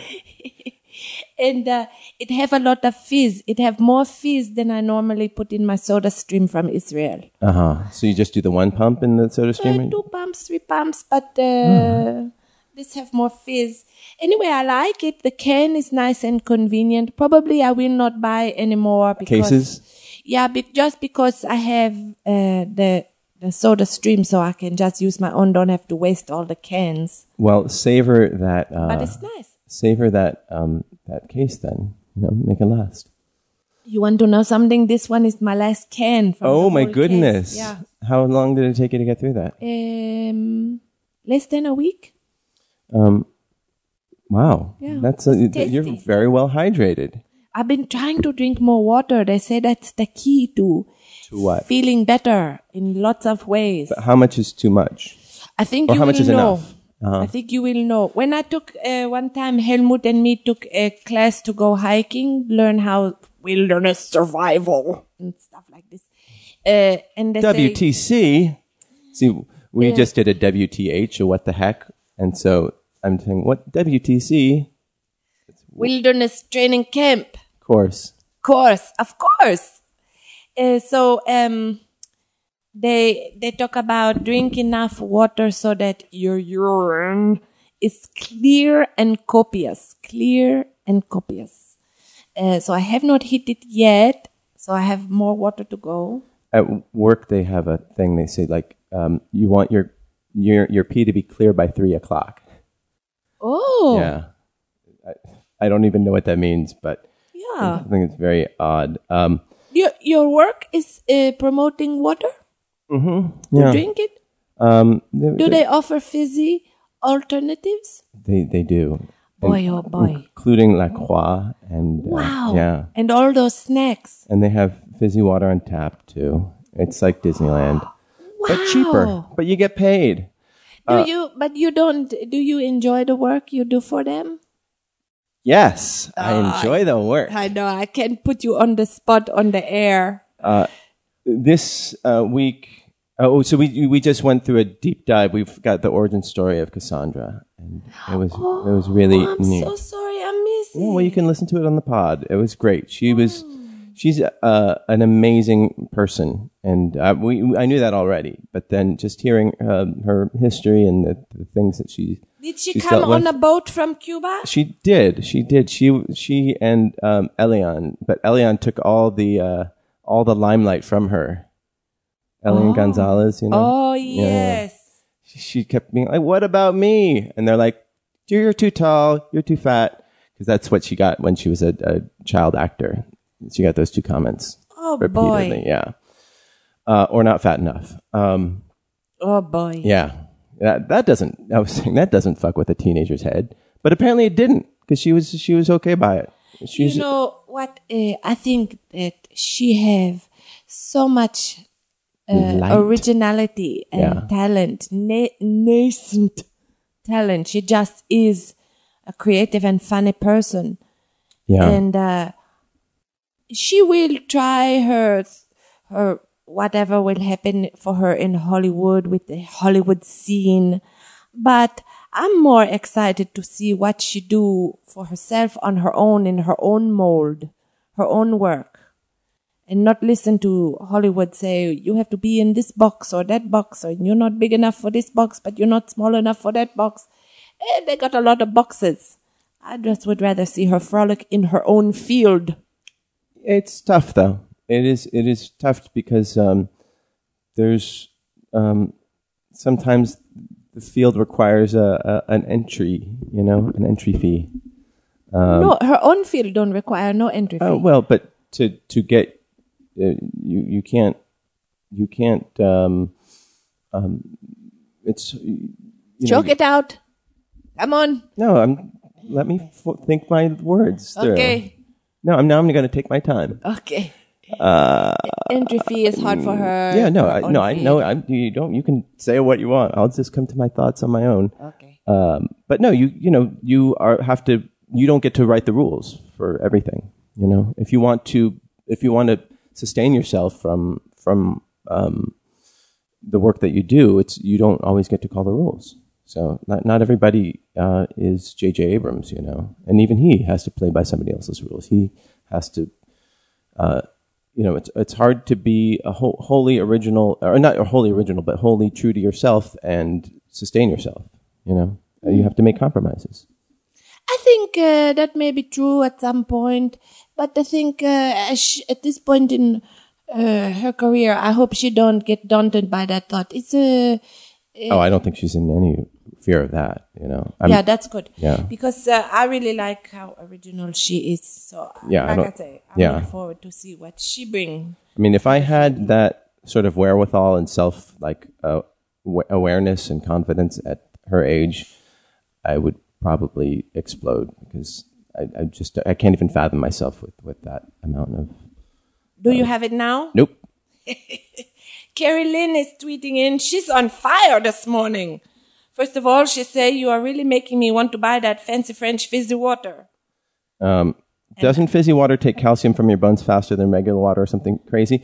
Uh, You know, they say uh, perhaps, the but- internet is uh, not clear on yeah, this. uh, but also it's like it's is it detrimental? You know, maybe if you have osteoporosis, it's it's probably I've read not things that good say to- Uh, it's not true. It's simply not true. oh yeah, and according to um, Darren, it is a myth.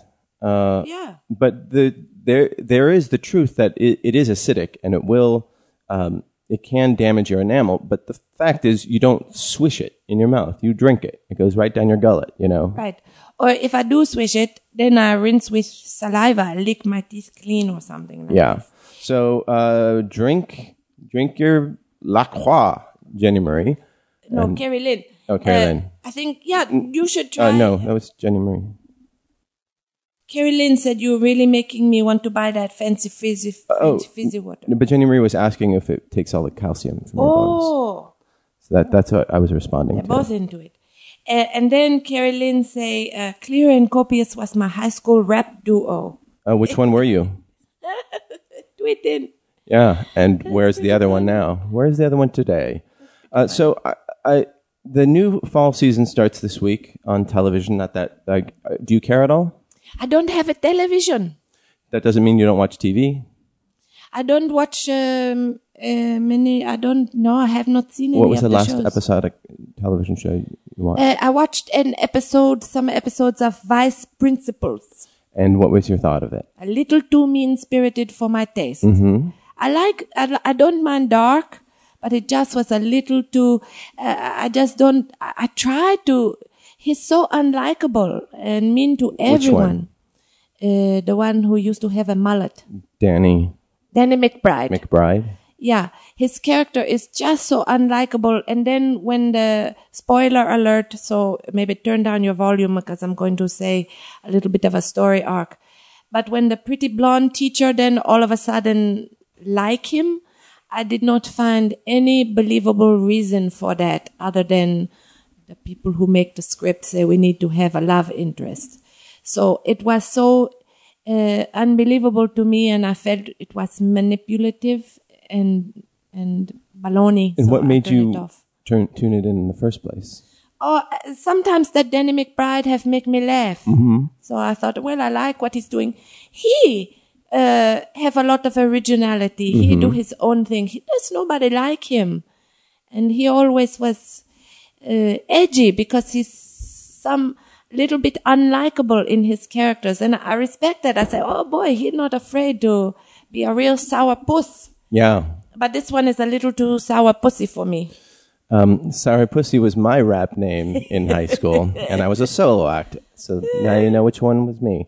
Uh, do you, well, do you watch any shows religiously, or, or do you do you, like ever feel like the hype of stuff? No, I'm trying to think.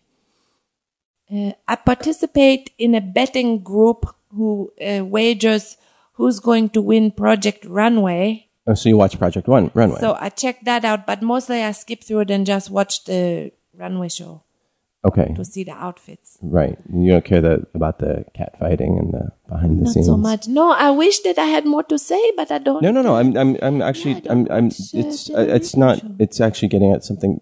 So you don't feel the what's known as FOMO. Fear of missing out. I've heard of this. Yeah. No, because uh, I think we have talked about this before. Two things. One, I've learned how to fake it. If it come up, I learn how to fake it. And uh, Well, you did a lousy job just now. well, like this, like say you're talking to Oh, did you see um s- uh, the second season of of uh, Mr. Robot? Like just like the the how well they they brought in drama to like the hacking thing, but also the hacking thing is really real. it was so it was amazing because you know it touch on things from real life. What was your favorite uh, moment of that season? Oh, well, I don't want to put any spoilers out on no, the show. that's okay because I've seen it. Oh, okay. Um, yeah, I guess that that uh, one where um, you know Christian Slater like pushes him off that thing. Oh my goodness, I, I was at the edge of my seat. Yeah, I couldn't Well, believe actually, it. so was Mr. Robe, or so Right? was him, and then he was fell. crazy. You know, I, just the whole thing. I'm like, ah, wow. Okay. All right. Good. I see. You Good. see well how you done. fake All it? right, I've guys. not, I've not Okay. seen any of season two. You guys, you've got two great tips today. One from Cassandra, one from Giselle. So I hope everybody's taking notes. In this day and age, uh, I've noticed that wh- once the word "like" hit the American lexicon, uh, that you can get away with a lot less specificity in language these days in, in American culture because people go, well, you know, I'm like, uh, and then she was like, oh my God. And then I'm like, uh, and you know, it's like, wow. Like you, I did not say anything, but somebody would say, oh, I know exactly what you mean. So you can use this to your advantage if you have not seen a program. You just go, Oh my God, I saw it. And I was like, wow. And people go, yeah, right. I know. And but hey, no, but see, Facebook they came up with you know five more ways to like something, you know, with the with the different emojis. So really, they're creating more specificity. They're Specificity of liking. yeah, of clicking. My click specificity is greater on Facebook than it is on Twitter. I can only retweet or favorite. I can't me me me a sad face it thing or you know yeah. So You- you- thank you, thank you, Mark Zuckerberg. It's really, it's muting. I've- it's I've- dampening your enthusiasm. Yeah, and Twitter, you can give me as many characters as you want. I'm still just, I can still only favorite or retweet. Carolyn Twidin, she was copious. Yes, and She say her partner Clear now owns a button shop. Don't you make me so jealous. Do Did she you- make her own buttons or he? uh, does Clear make their own buttons? And we had Chris Brown says that The Simpsons are uh, the things that he keeps up with. That's the only show he keeps up with, and he still enjoys the new episodes. Oh, I do too. I like The Simpsons. and I also like South Park. I watch those, but I would not say religious. Did you watch the la- the first episode of the twentieth season of South Park? Not yet. I can't wait. It's very. It's actually. It's pretty interesting. It talks about a lot of internet culture stuff. Oh. So, what was the second thing you do about F of about FOMO? You said there are a couple things I do. Yes. So the one is fake it till you make it. The other one is, and I, th- this is for me was just a function of getting Me, me. what? Oh, wait, uh, fit me. Fake it. Fake it till you make it. Fit you, me. Oh, Right, you sorry. have a acronym, No, I was having a stroke. acrobatic acronym. Uh, the second one, I think, for me is a function of getting older because I just am more uh, settled in myself and I trust myself, have more self confidence, less worry about what other people think of me. Oh my goodness, what is they gonna? I have to impress them. No, I don't. It's okay. Uh, so that is the second one. It's just that I feel comfortable being me. And I don't feel like I'm missing out if I don't like something. You- You're not defined by your cultural references. yeah, that's right. And I think What is wrong with you? I know. It's okay for people who do like it and I don't like it and we hang out together and Game of Thrones. Come on. it's okay. There's. Stop and see. I it. like to hear what they like about it. I like to hear about their pleasure. So even generous if of the you. same thing don't bring me pleasure, I still like to hear their pleasure. So a friend of mine, she really loved to watch television. She love it, love it, love it. Every night she watched many shows. She binge watched through Netflix. She liked uh, crime dramas and dramas. Uh, sometimes I like some of these, sometimes I don't. But um, I like to hear why she like it. She said, Oh, it make me feel so relaxed and it take me away. And I like to imagine myself as the characters and it, it's fun to go on this journey. So I love to listen to her talk about why she like it, even if I don't uh, watch Marcella or Right. these other things. She's watching, she's binge watching uh, in treatment now. But oh wow, that's an old one. Yeah, she love it. Oh, nice. But you do consume other uh, media though. Yeah, and in fact, now that you mentioned TV, I did watch all of the series called The Night Manager. Uh-huh, all six six episodes. Right? Yeah, six episodes, and I loved it. Oh. Mm-hmm. I really loved it. It was a thriller, very well acted. Tom Hiddlestonian. Hiddleston and uh, the who's the British guy? House, Mr. House. Uh huh. Yeah. What's his name? His Uh, name is uh, from Fry and whatever. no, no, come No, on. no. But We Stephen can- Fry was his old comedic Yeah, partner. yeah, but he was Well, we'll uh, we'll never know. and- We'll never oh, know. yeah. Hugh Laurie. Hugh Laurie. So yes, he's great. he's really a fantastic great actor. actor. and It was nice. Love watching him. He, he played great. Oh, You know what? Just so you know he's also tremendously funny and you know and musical and Yeah. whatever but you know he came from came up through comedy with uh, fry and laurie and uh, don't you find that most of the best actors are are like it's easier for comedians to become actors than it is for actors to become comedians Yes, I think uh, from what I've seen, absolutely. Um, because they say uh, tragedy is the soul of comedy, something like this. Don't they say that? That uh, comedy come out of tragedy. So people who are comedians, I think, have a oftentimes is very closely uh, in touch and connected with their sadness and their feelings of alienation that's where the comedy come from so out of that they can uh, what what do you need is something playing yes am i talking over it no but i need you to put them on oh okay hold on okay we have to work on the, the sign language thing you know so like we're not um, all okay yeah just hold your hands up to your ears then uh, like you that's what i did yeah but it, I, I did i only saw them go up I, keep them a little longer to your ears uh, you rang i'm old Hey, I did Remember ring, this. yeah. it's like talking to your grandma Uh, It really is. Uh, it's, we're talking to Darren Husted Oh, from Wolf Amsterdam. hello darren Hello, Giselle. Can Giselle not hear me? i can hear you now yeah i put my headphones on Oh, yeah, of course. I forget you're a serial offender for not wearing headphones. Yeah. yes, That's right. yes. She likes her ears pristine and un, unmolested. Um, so I don't know. How, I mean, how terrible are these headphones that you have? that They're, people oh, you know, they're, They're- going to be a collector. they're wired. Yeah, they're old school earbuds. yeah, you're gonna have to get some of those iPhone ones without the Well- anything. these are the iPhone ones with the thing.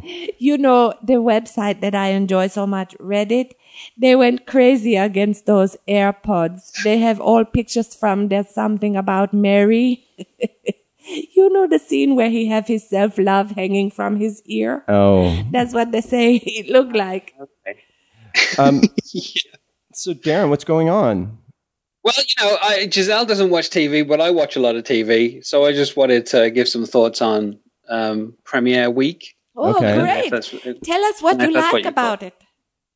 well, because I don't live in your country, your television is exotic to me. So With our Um, crazy a- lack of accent and affect and flat way of Yeah. speaking. and and the and the fact that they take the the entire of like December and January off to have no new episodes Yeah. and all that stuff, and everything goes on for twenty episodes of the season. oh, right, All right, of that, all of it's kind of crazy to anyone who's not in America. right. Three times as long as your shows. Uh, so, what are you Yeah. looking forward to this season? Well, I'm looking forward to the Good Place with friend of the show Kristen Bell Yeah, and Ted Danson. And- uh, and Ted Danson returning to comedy for the, on NBC for the first time in what 22 years, What something is like that. that? I saw a billboard for that show. What is it about? Uh, it's about people who are in heaven, and I think the premise is Kristen Bell's not meant to be there, and she has to do nice things to convince everybody that she should be there. Oh, That's funny. Uh, did you ever see Defending Your Life? I didn't. I haven't seen Defending Your Life, Oh. no, but I just feel like it's something in that kind of similar like vein, doesn't it? Yeah, it does. Uh, everyone should see that movie. It's it's a really you've seen that right, Giselle? yeah. I found uh, With, uh, what's his name? with what's his name, Hugh Laurie, No, um, the other one. With uh, the curly uh, hair. Stephen Fry. Um, no, uh, you don't get to say the words um, nest or egg. Yeah, uh, I had an, some. s- I, I, had saw him in the. an omelet on this uh, round stick or something like that. Yeah. yeah, Um, Albert Einstein is his Albert name, Brooks. but born Einstein. Albert Good for Einstein you. is his You name. remember but- it. yeah. Um, And the, the Good Place has got the music's done by the guy who did the stuff, the music for Arrested Development, oh, David Schwartz, Uh huh. and it's written by the guy who did Parks and Rec, Michael Oh. Schur. Wow, th- that's a great pedigree there. Oh. Yeah. So you know that seems, and it it will be. I think it'll be coming leading out of Superstore on Thursdays. Oh, okay. Well, an, a show I won't be on, alas. um, No, So- unfortunately. uh, and Yeah. anything else that you want to recommend for everybody? Uh, I mean, uh, I- I'm going to guess that this season of New Girl will probably be its last because it's six seasons in and it barely gets any ratings. Is and she Fox really seems- new anymore? I know she's That's like what we have to ask. she's yeah Yeah, Rode hard, put away, Well- wet girl. yeah. Although Zoe Deschanel's directed some episodes this season, so she's she's trying something new. Uh huh. Hmm. Um, and I'm looking forward to the return of uh, the Goldbergs and Blackish. Um, Yeah, Blackish is one I binge watched, and I really enjoyed it. I thought it was very, very funny. I think the kids are good, and I think that I think yeah. I think they did they did the episode last season about the the chance of Junior being killed, which sounds dark. right, but it wasn't. But like you know, basically all about the shootings, right, and they right. put it into the context that it, it, it might be something that might happen to Junior, despite the fact that he's like a goofy kid who poses no threat to anyone, but you know, simply because of the color of his skin. And I thought that was like a really powerful episode. Uh, um, and any hour longs that you that you're into? Uh, I mean, everyone loves um, SVU, which is going into season eighteen. Oh, I'm looking for I'm looking for that to go another three years so it can beat Gunsmoke. Right. Uh, All right. Oh, But um, what when it beats Gunsmoke? How will that make you feel? that made me feel happy, you know. that uh, like that time marches on that you were alive for this milestone That rape investigation is beats out westerns. yeah the, the Yeah. how things change over time Yeah. yeah, it's interesting Oh. Well, it's weird because basically half of like NBC's hour longs are all connected to um, that universe because you have Chicago PD and Chicago Med and Chicago Fire And I'm almost certain there's going to be another show with Chicago in the title. Oh yeah, And Ch- Chicago see the- presidency. That's what Seth Meyers proposed. he, he proposed to Yeah. Donald Trump that if he drops out of the race, he promises that he will get him a show on NBC called the Chicago Presidency, where he can or Chicago President, where he can be the president, but it takes place in Chicago. Yeah, That's a good because that's the idea. that's the only that's the only thing that makes any ratings on NBC is Yeah. if you put the word Chicago in front of it. Yeah, none of those shows shot in Chicago, probably. I wonder if Um, they, No, no, they are shot in Chicago, Marty. I don't Oh. know why you doubt they, the they I wonder- veracity. Oh, like- They- they- you can see their locations on like Google Maps and stuff, where the fire stations are and everything, where they Wow. they shot it. Oh. Made a point. They made a point Oh. of uh, of shooting there. Have you ever been to the United States? Derek? yes, I've been to New York three times. Oh yeah, yeah. Uh, I was in New York um, in July 2001. Um, so Oh wow. So yeah. and then you were barred from ever coming back. No, Oh, no, I've been I've been back a couple Oh. of times since then. Okay. Um, well, you but- should come out to California, and we'll have you in the lair. Um, and you yeah, can you can that'd be nice. Yeah, we won't give you a mic, but we'll put you in a, a little corner with a computer, and you can tweet things at us and correct us just over the Twitter. We could have Like, Peter yeah. WD come up too. You sure, we have him here of you know with It fair would be frequency. like a, a meetup, yeah, a Um, no- nooner well, meetup. Darren, thank you so much for calling I in. have a quick question for Darren. Oh, go Uh, for it, go for it, Giselle. Did Did you watch the Night Manager six part series? No, I didn't. Ah, okay. I thought about watching it, but um, okay, what did you sh- what did you not listen from the previous podcast? You say, "Oh my goodness, what was your favorite moment?" that was the, that the right response. Okay, I hate to call you out on it, but it's, you can't know. I can't. Unfortunately, I can't. f- I, like if I don't like something, I can't fake pretending to like something. oh yeah. well, you could have okay. pretended to see it though. You know, You have a Eh, you have a, a lovely innocent sincerity about you. and uh, and uh, honesty. And yeah, I mean, yeah, I guess. I mean, I I mean, it it looked okay, but um, you know, I've, s- I think I've seen enough of kind of like spy stuff. uh-huh. Um, What is going to yeah. happen when your significant other say, "Hey, do these pants make me look fat?" and you say, "I, I can't lie. I can't lie. I just, I have a sincere honesty about me." whether or not you've seen a TV show is different to not hurting people's feelings. That's a whole different thing. Oh, okay. well, It's a different set of lying. isn't Wow. it? Just Alright. saying no, I haven't seen a TV show, or no, I haven't. s- That's that's not. okay, That's not okay. it's a different. type Uh, of you honesty. know, um, the reason why when I say I fake it till I make it is not to try and put one over on people, but more not to interrupt the flow of the conversation. They are No, excited exactly, about it. exactly. And I want to participate in the excitement, uh, Right, but, right. and I don't want to just shut it down by going, no, I have not seen it. Yeah. Whereas I, if I know someone is a fan of something, I genuinely want to get into the nitty gritty and discuss what they enjoy about specific things. So I don't want to like string them along because I see. Yeah. Well, Jenny Marie said that you have Chicago law to look forward to. Uh, it's Of coming- course, I completely forgot, didn't I? Yeah, you I completely did. forgot about Chicago Law. So, Oh, that's going to be so much fun. That is. all right. Well, uh, uh, call back and let us know. Um, give us a recap of every Chicago law episode, and um, uh, and we'll put you back on. Oh, it's called Okay. Chicago Justice, I think. Um, but Chicago, No, I think it. I can't remember what. I think they were going to call it Chicago Law. I think it might be called Chica- Chicago Justice now. Yeah. Yeah. Okay. They well, changed the e- title. either way, I'm there.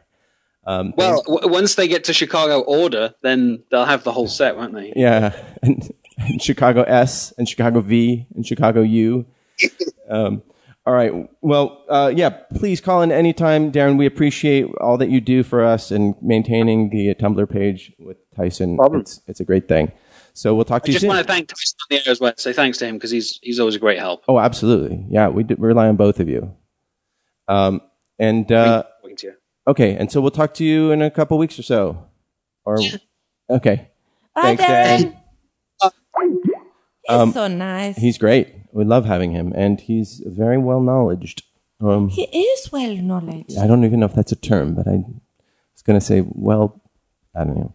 So, but you also listen to podcasts too, Some, yeah. mm, and do you listen to ones religiously where, you, like, Every week, you mean? Yeah. Yes. It's embarrassing. I like Wait, Wait, Don't Tell Me. Uh-huh. I like the moth stories. Um, though that one, you know what? I'm so thankful for the ability to scrub Uh huh. because you can just go to the part you want. Yeah. I cut through all the introductions. I guess what I'm getting at is there's just so much stuff out there Yeah. and it's overwhelming. And then, you know, I go through my podcast list and I'm like, I got to listen to everything. And I'm just doing stuff and it's just playing in my ears and nothing is really sinking in, but I've listened to it, you know, and then. Oh. but do you have? But and then uh, I'll sometimes listen, it might play on the radio, and I'll be like, oh, I just listened to this, and then hear it for the first time, kind of, because I wasn't listening to it. Oh, yes, But I yes. feel like the need to consume. And so finally, I've gotten to the point where I can, I can skip a week of comedy bang bang, you know, and be like, you know what? I'll listen to five minutes of it. and that was Where, fine. what is? Tell me more about when you say I feel the need to consume. Well, because it's that FOMO thing, fear of missing out, and it's also this this sort of information overload, and so you know, there's just so much stuff, so much content out there. Like there, I feel the need to consume it, and so that I'm I'm on top of things, and and it it it sort of um, feeds a, a an irrational anxiety, Yeah, you know, yeah. I think you're not alone. right? Um, but you don't feel that at all. no, but when I first was get rid of my TV and stop to stop to watching shows, uh, I did feel that. So there was a period of adjustment because I felt uncomfortable. Hey, I'm going to be out of the loop, and I'm going to be. Um, you know, uh, unable to relate to people like this. I have these fears. And it was uncomfortable for about a month, three weeks maybe. And then I simply started to notice my own actual direct experience, which was that it did not make any difference. That my friends was still my friends. Right. That conversations still flowed and I could still participate in them that uh, I still was able to go to the grocery store and get groceries and earn money and spend it on groceries and chat with people. Everything's still the same. It's okay. So, but it was a, I, it took a little time to calm down for the fear to calm Right. down enough to notice that, hey, this Right. is all right. right and your your all, your faculties are still there you're still the same your personality hasn't changed That's right. and nobody thinks you're a lesser person because you missed out on That's something right. And my brain still work. It still can do problem solving, even if I'm not keeping track of every single problem all the time. It, my brain is able to click in when I need it and click out, man, when I don't. a little more, a little better. yeah i mean I, I think they call it information overload Yeah. you know It's a, it's a real uh, issue. A lot of people, I think, uh, suffer from this. but i also find that it can be a substitute for like your own general creativity right because you know you don't have to occupy you can occupy your brain with with taking in information but you're not necessarily processing it fully and and and creativity requires a lot of reflection and and uh, you know sort of thinking I think you said something this. really smart there. Uh, very deep. Do you have trouble sleeping at night? not really Oh, that's good to know. Um, I was listening to a guy was, oh, I think it was on Reddit actually. Someone was talking about having trouble sleeping, and somebody, I think we have talked about this. Somebody else chime in and he say you need to give your brain time to ruminate during the day.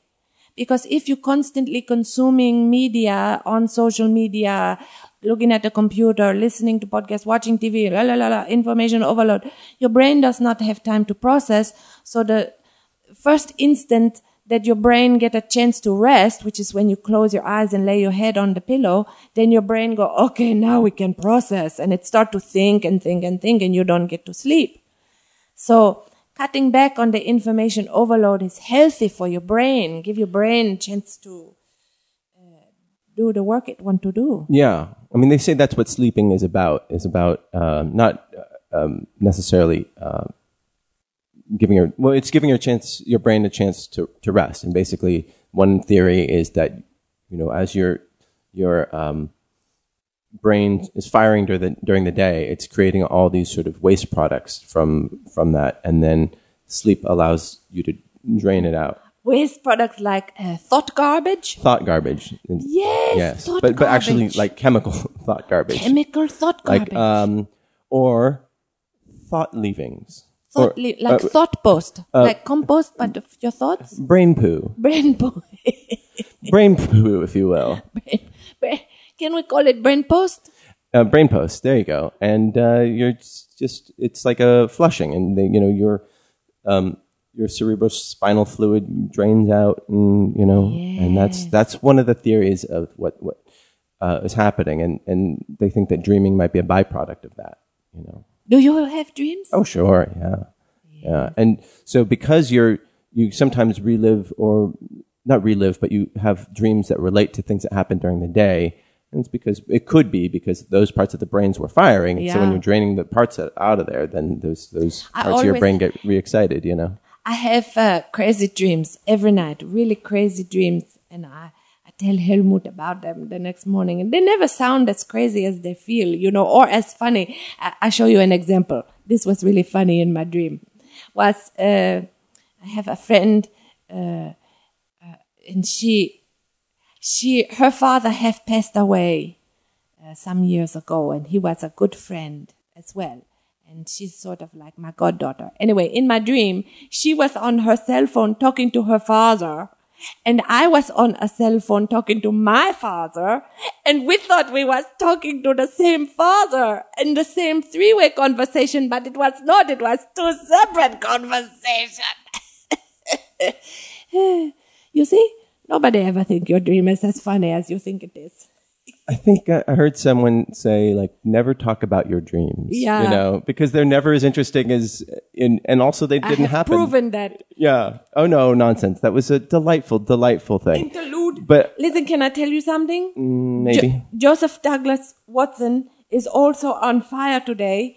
There's a conversation going um, About about, Project Yeah, Runway. about Project Runway, and they say uh, sexy guy from New Orleans deserved to stay, and I was happy he did stay.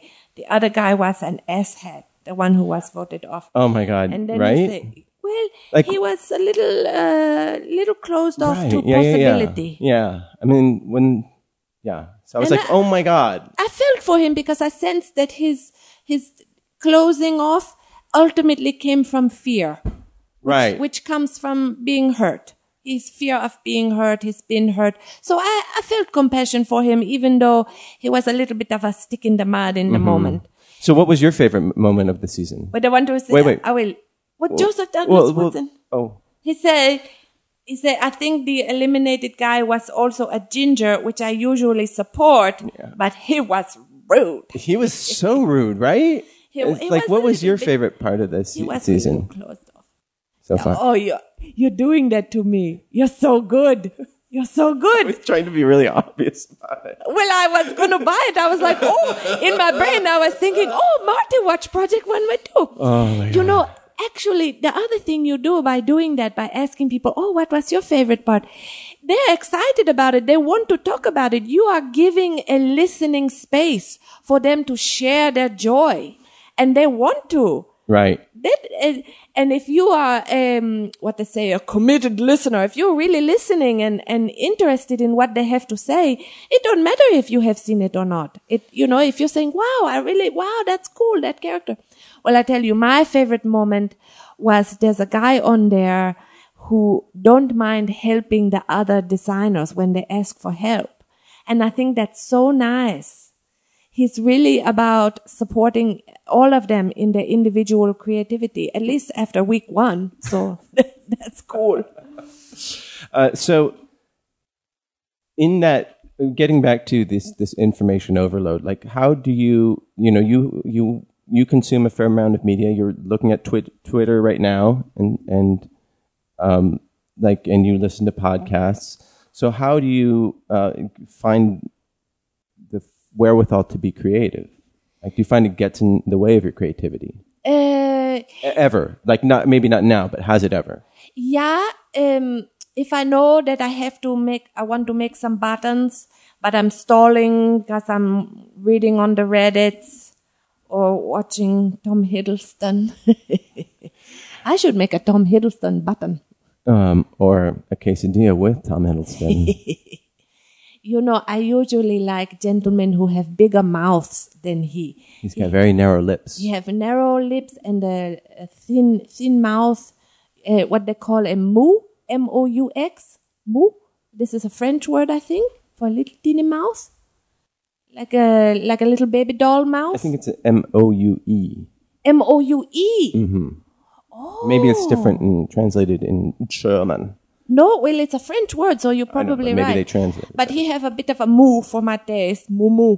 Uh, but uh, you know what helped me uh, when I'm feeling creatively fallow is to set myself a deadline. Like maybe I will uh, find somebody who want a button.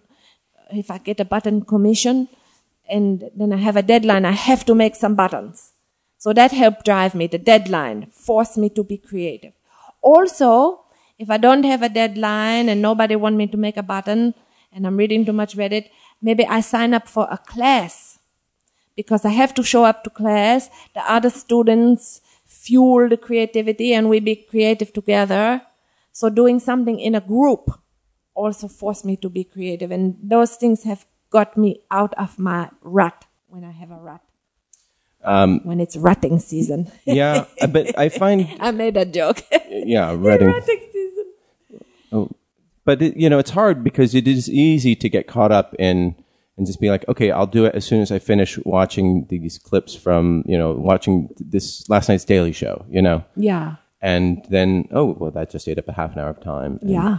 uh, and then you know, I heard also that it takes 23 minutes to get if somebody dis- if something distracts you from a task, it takes you 23 minutes to get back into the task again. Like to get your brain back in yeah. the zone. Yeah. Wow. Yeah. So it's it's and th- there are times when you find yourself in in the zone, right? And you're incredibly productive, and and you can't, you know, and, and you don't even think about distractions. You don't think about other things. And I find that that is increasingly hard to get into that groove in this world of constant tweeting Yeah. and and distraction and um, words with friends, et cetera, et cetera. So, Yeah. but you don't have you you manage because you also follow Reddit pretty rig, rig, rigorously, right? I do. I spend a little more time on there than probably I should. Uh, so it's about, well, at some point, Marty, I think we just have to have some discipline. Put the phone in the other room, put the computer off, or whatever. Say, you know, just be disciplined and just say, I'm not going to read Reddit for the next half hour. I'm going to do X, It's Y, or so Z." hard, I Giselle. It's know, hard. It is true. You it's can't just true. say it. Yeah, I think you can. You say it, you, You do can it. say it, but you can't just do it. hey, my friend is called. Well, let's not take the call now unless you. You sure? Could be entertaining. Okay, go ahead. But how could we put him on the air? I don't know. I Mm. don't- Is it Yeah, put him on. Hello there. put them on speaker? Or Oh, can I put you on speakerphone? Wait a sec. Hi. Can I put you on speakerphone? Okay. Uh, we're podcasting now. This is my friend Chip Chinnery. Hello, Chip. Hello. You're shy. You did not sign up for this. Hey, Chip. When was the last time you saw Giselle in person? can't hear very well. He said. He said, "When was the last time you saw me, Giselle, in person?" Who is that? Marty want to know when was the last time you saw me in person? Well, ours is a friendship. Giselle? Yeah. Ours is, When's the last time I saw Giselle in person? it's been qu- quite a long time. Ours is a friendship that really thrive by uh, telephone. Well, th- that was what I was getting at. So, do you know? Do you know, Chip, when was the last time you, Couldn't hear what was the question. he said, do you know when was the last time? I don't know. I don't. And how often do you Who's talk? the other person in the room? I can't make that out. Oh, it's Marty. Marty, you. Marty with the party. Chip, Uh, maybe I will call call you later. Okay, bye. Well, that was a fun experiment. That not everything works on the show, you know. Well, we tried. yeah, but but you know, Chip is a is a a- a, a very funny guy. and Yeah. a- and, we thought that it would be fun to have a funny man on the show, but maybe not in um in uh by speakerphone. Maybe we should. Would you ever want to invite him in? Uh, he, I, I've asked him. He's not interested in podcasting. I was going to have him on um, the Giselle Show podcast, but he don't want to. He sometimes uh, do little funny phone calls with me. We have little skits. What he do? Oh, all right. Yeah. Wow. Uh, so I guess that was the last time I saw him, maybe a month or so ago when we was recording a bit. Um, He's pretty funny. Yeah. And, yeah. And he's like he's an, a performer, right? He's an actor, yeah. He do television shows and commercials, and sometimes he do movies. Wow. I wish he would do uh, the- Podcasts? yeah, because it's so funny. But Well, maybe would he ever Skype in with us? I doubt. I don't think so. He he not interested in that kind of thing. And who's he going to vote for in the election? Oh boy, that's a real big question. We he and I have sort of a don't ask, don't tell. He don't want to know, and I don't want to know. But how- and you guys talk several times during the week, right? Yeah, we talk usually every day. And that's so interesting that you do talk every, almost every day, and then you see each other rarely. Rarely. It don't really work out in person as much as on the air, on the on the telephone. I don't have a relationship like that with anybody. No, he's my only one like this. A, because it's, I, I don't know. I figure if they can talk to somebody on the phone, and I just, uh, you No, can- you know why? Uh, because we both like to multitask. Oh, so it's just sort of passing the time. Yeah. it's like me listening to my my podcast. Yeah, he like a live podcast. so Yeah, live interactive podcast. he called me up and he say, yes, he left me a, a phone message one time. He say, where are you? This laundry is not going to fold itself. he want me to keep him company on the phone while he fold his laundry. And I'm happy to do it, but I was not home. Also, sometimes he call me and uh, when he's feeling tired in the afternoon, maybe he going to have a, a nap. And he called me to talk him down into sleep because he find me very boring sometimes. I don't mind this. I'm happy to play my part. So he called me up and he said, hello, Giselle. And I said, oh, hello, Chip. He goes, what's happening with you today? And I said, well, I had to go to the pharmacy to pick up a glue stick and uh, I read this thing on Reddit and I do the dishes and I've made some buttons for commission. And then he go, okay, that's good. I'm going to go to sleep now. I put him to sleep. Uh, that's a skill. I, I should rent myself out as a sleep aid. Oh yeah, you could be a service. You could be a call in service. Yeah, I will just chat with you about boring things until you fall asleep. Um, like the the uh, I wonder if anyone would like this service. well, yeah, they of course they would. Yeah, I would love to do it. I would love to do it. Just say, hey, you know, I'm looking out. The hillsides are a little brown this time of year. But I've really grown to love the bushy sage and uh, the scrub desert. It's really pretty. Uh, things are growing on a much more minuscule scale than dramatic like uh, jungle or rainforest. You know, you have to really look closely at the little teeny flowers.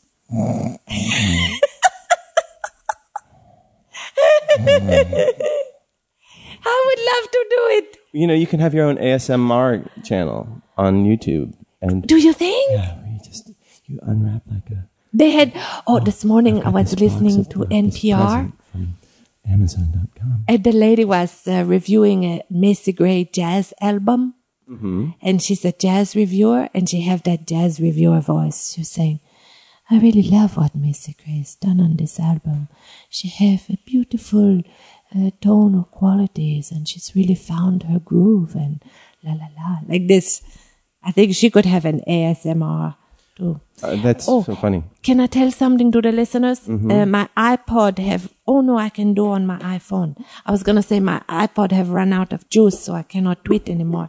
But I think my phone have tweets. That's a good. That's what you wanted to announce. Well, just so people know if Joseph Douglas Watson and Carrie Lotion. Yeah, this is a podcast, not a tweetcast. Eh, we have to keep it keep with our friends. Uh, guys, I didn't get. They might be the only ones actually listening ever. We don't know the numbers. We don't know the numbers. Can we get the numbers? I don't know. Will Wilkins, um, can you get us the numbers? What's the number? You are number two. No, you are number six. I am number two. Um, that's a pretty old reference. Will Wilkins does say, okay, I'm going to ha- read one email. I know that we had a whole bunch, but I, I, um, we were just running out of time. He says, why do you think that um, Donald Trump seems to glide by on all the lies that he says during speeches and interviews? Because nobody calls him on it. Nobody ultimately cares. No, it doesn't change uh, people's love of, of Donald Trump. People, uh, if they love him, they'll be like, "Oh, that's just Donald being Donald. He tells it like it is. He tells it like, I mean, which doesn't make any sense." Um, and he's just masterful at deflecting, and and so is his entire support team.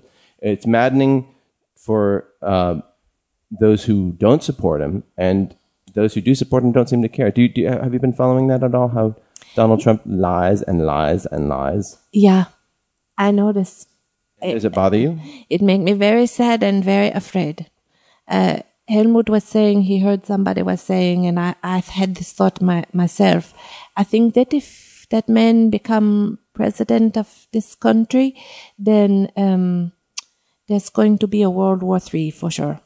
I think he will just lead us into a big violence in the world. if you at all um, if, if you want a, a great breakdown of it of, of the lie just the most recent one samantha bee did a great thing last night and it's all on youtube seth meyers did a great thing last night on youtube uh, that's now on youtube and so did stephen colbert so just show uncle jim the one who's like who's this the the you know mildly racist uh, blatantly sexist uh, uncle who's going to vote for trump show that to him and say, ask him what he thinks about that. And the response can't be, well, Hillary has 30,000 emails that she destroyed. Where are they? No, the answer, the question is, what about Trump specifically? And what would, what do you, how do you defend that without invoking Hillary Clinton's false or not, whatever, overblown scandals? Like just alone in a vacuum, what do you do about, about someone like Donald Trump who Yeah, lies? not to deflect. That- You make a very good point, Marty. Thank you. Uh, it's one of few.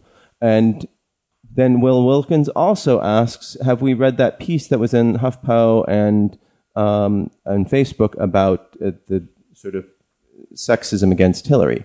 Uh, you know, I haven't, but also I feel like it's I'm not surprised. I mean, so much of it about it is you know she's this incredibly tough woman who uh, helped bring down Bin Laden and you know was worked in far more in military issues than than Donald Trump has, the draft dodging Donald Trump has, and she doesn't get enough credit for it. And I think that you know these generals who are coming out against her and for Trump, I think it's down, comes down to sexism because you cannot defend Donald Trump who doesn't support veterans, who, you know, who lied about giving them money, who dodged the draft, and who says that he would just you know that we should uh, go to war o- against Iran because one of uh, a sailor flipped off a you know an aircraft carrier or whatever like flipped off the US like that is not grounds for war In his little brain, it is.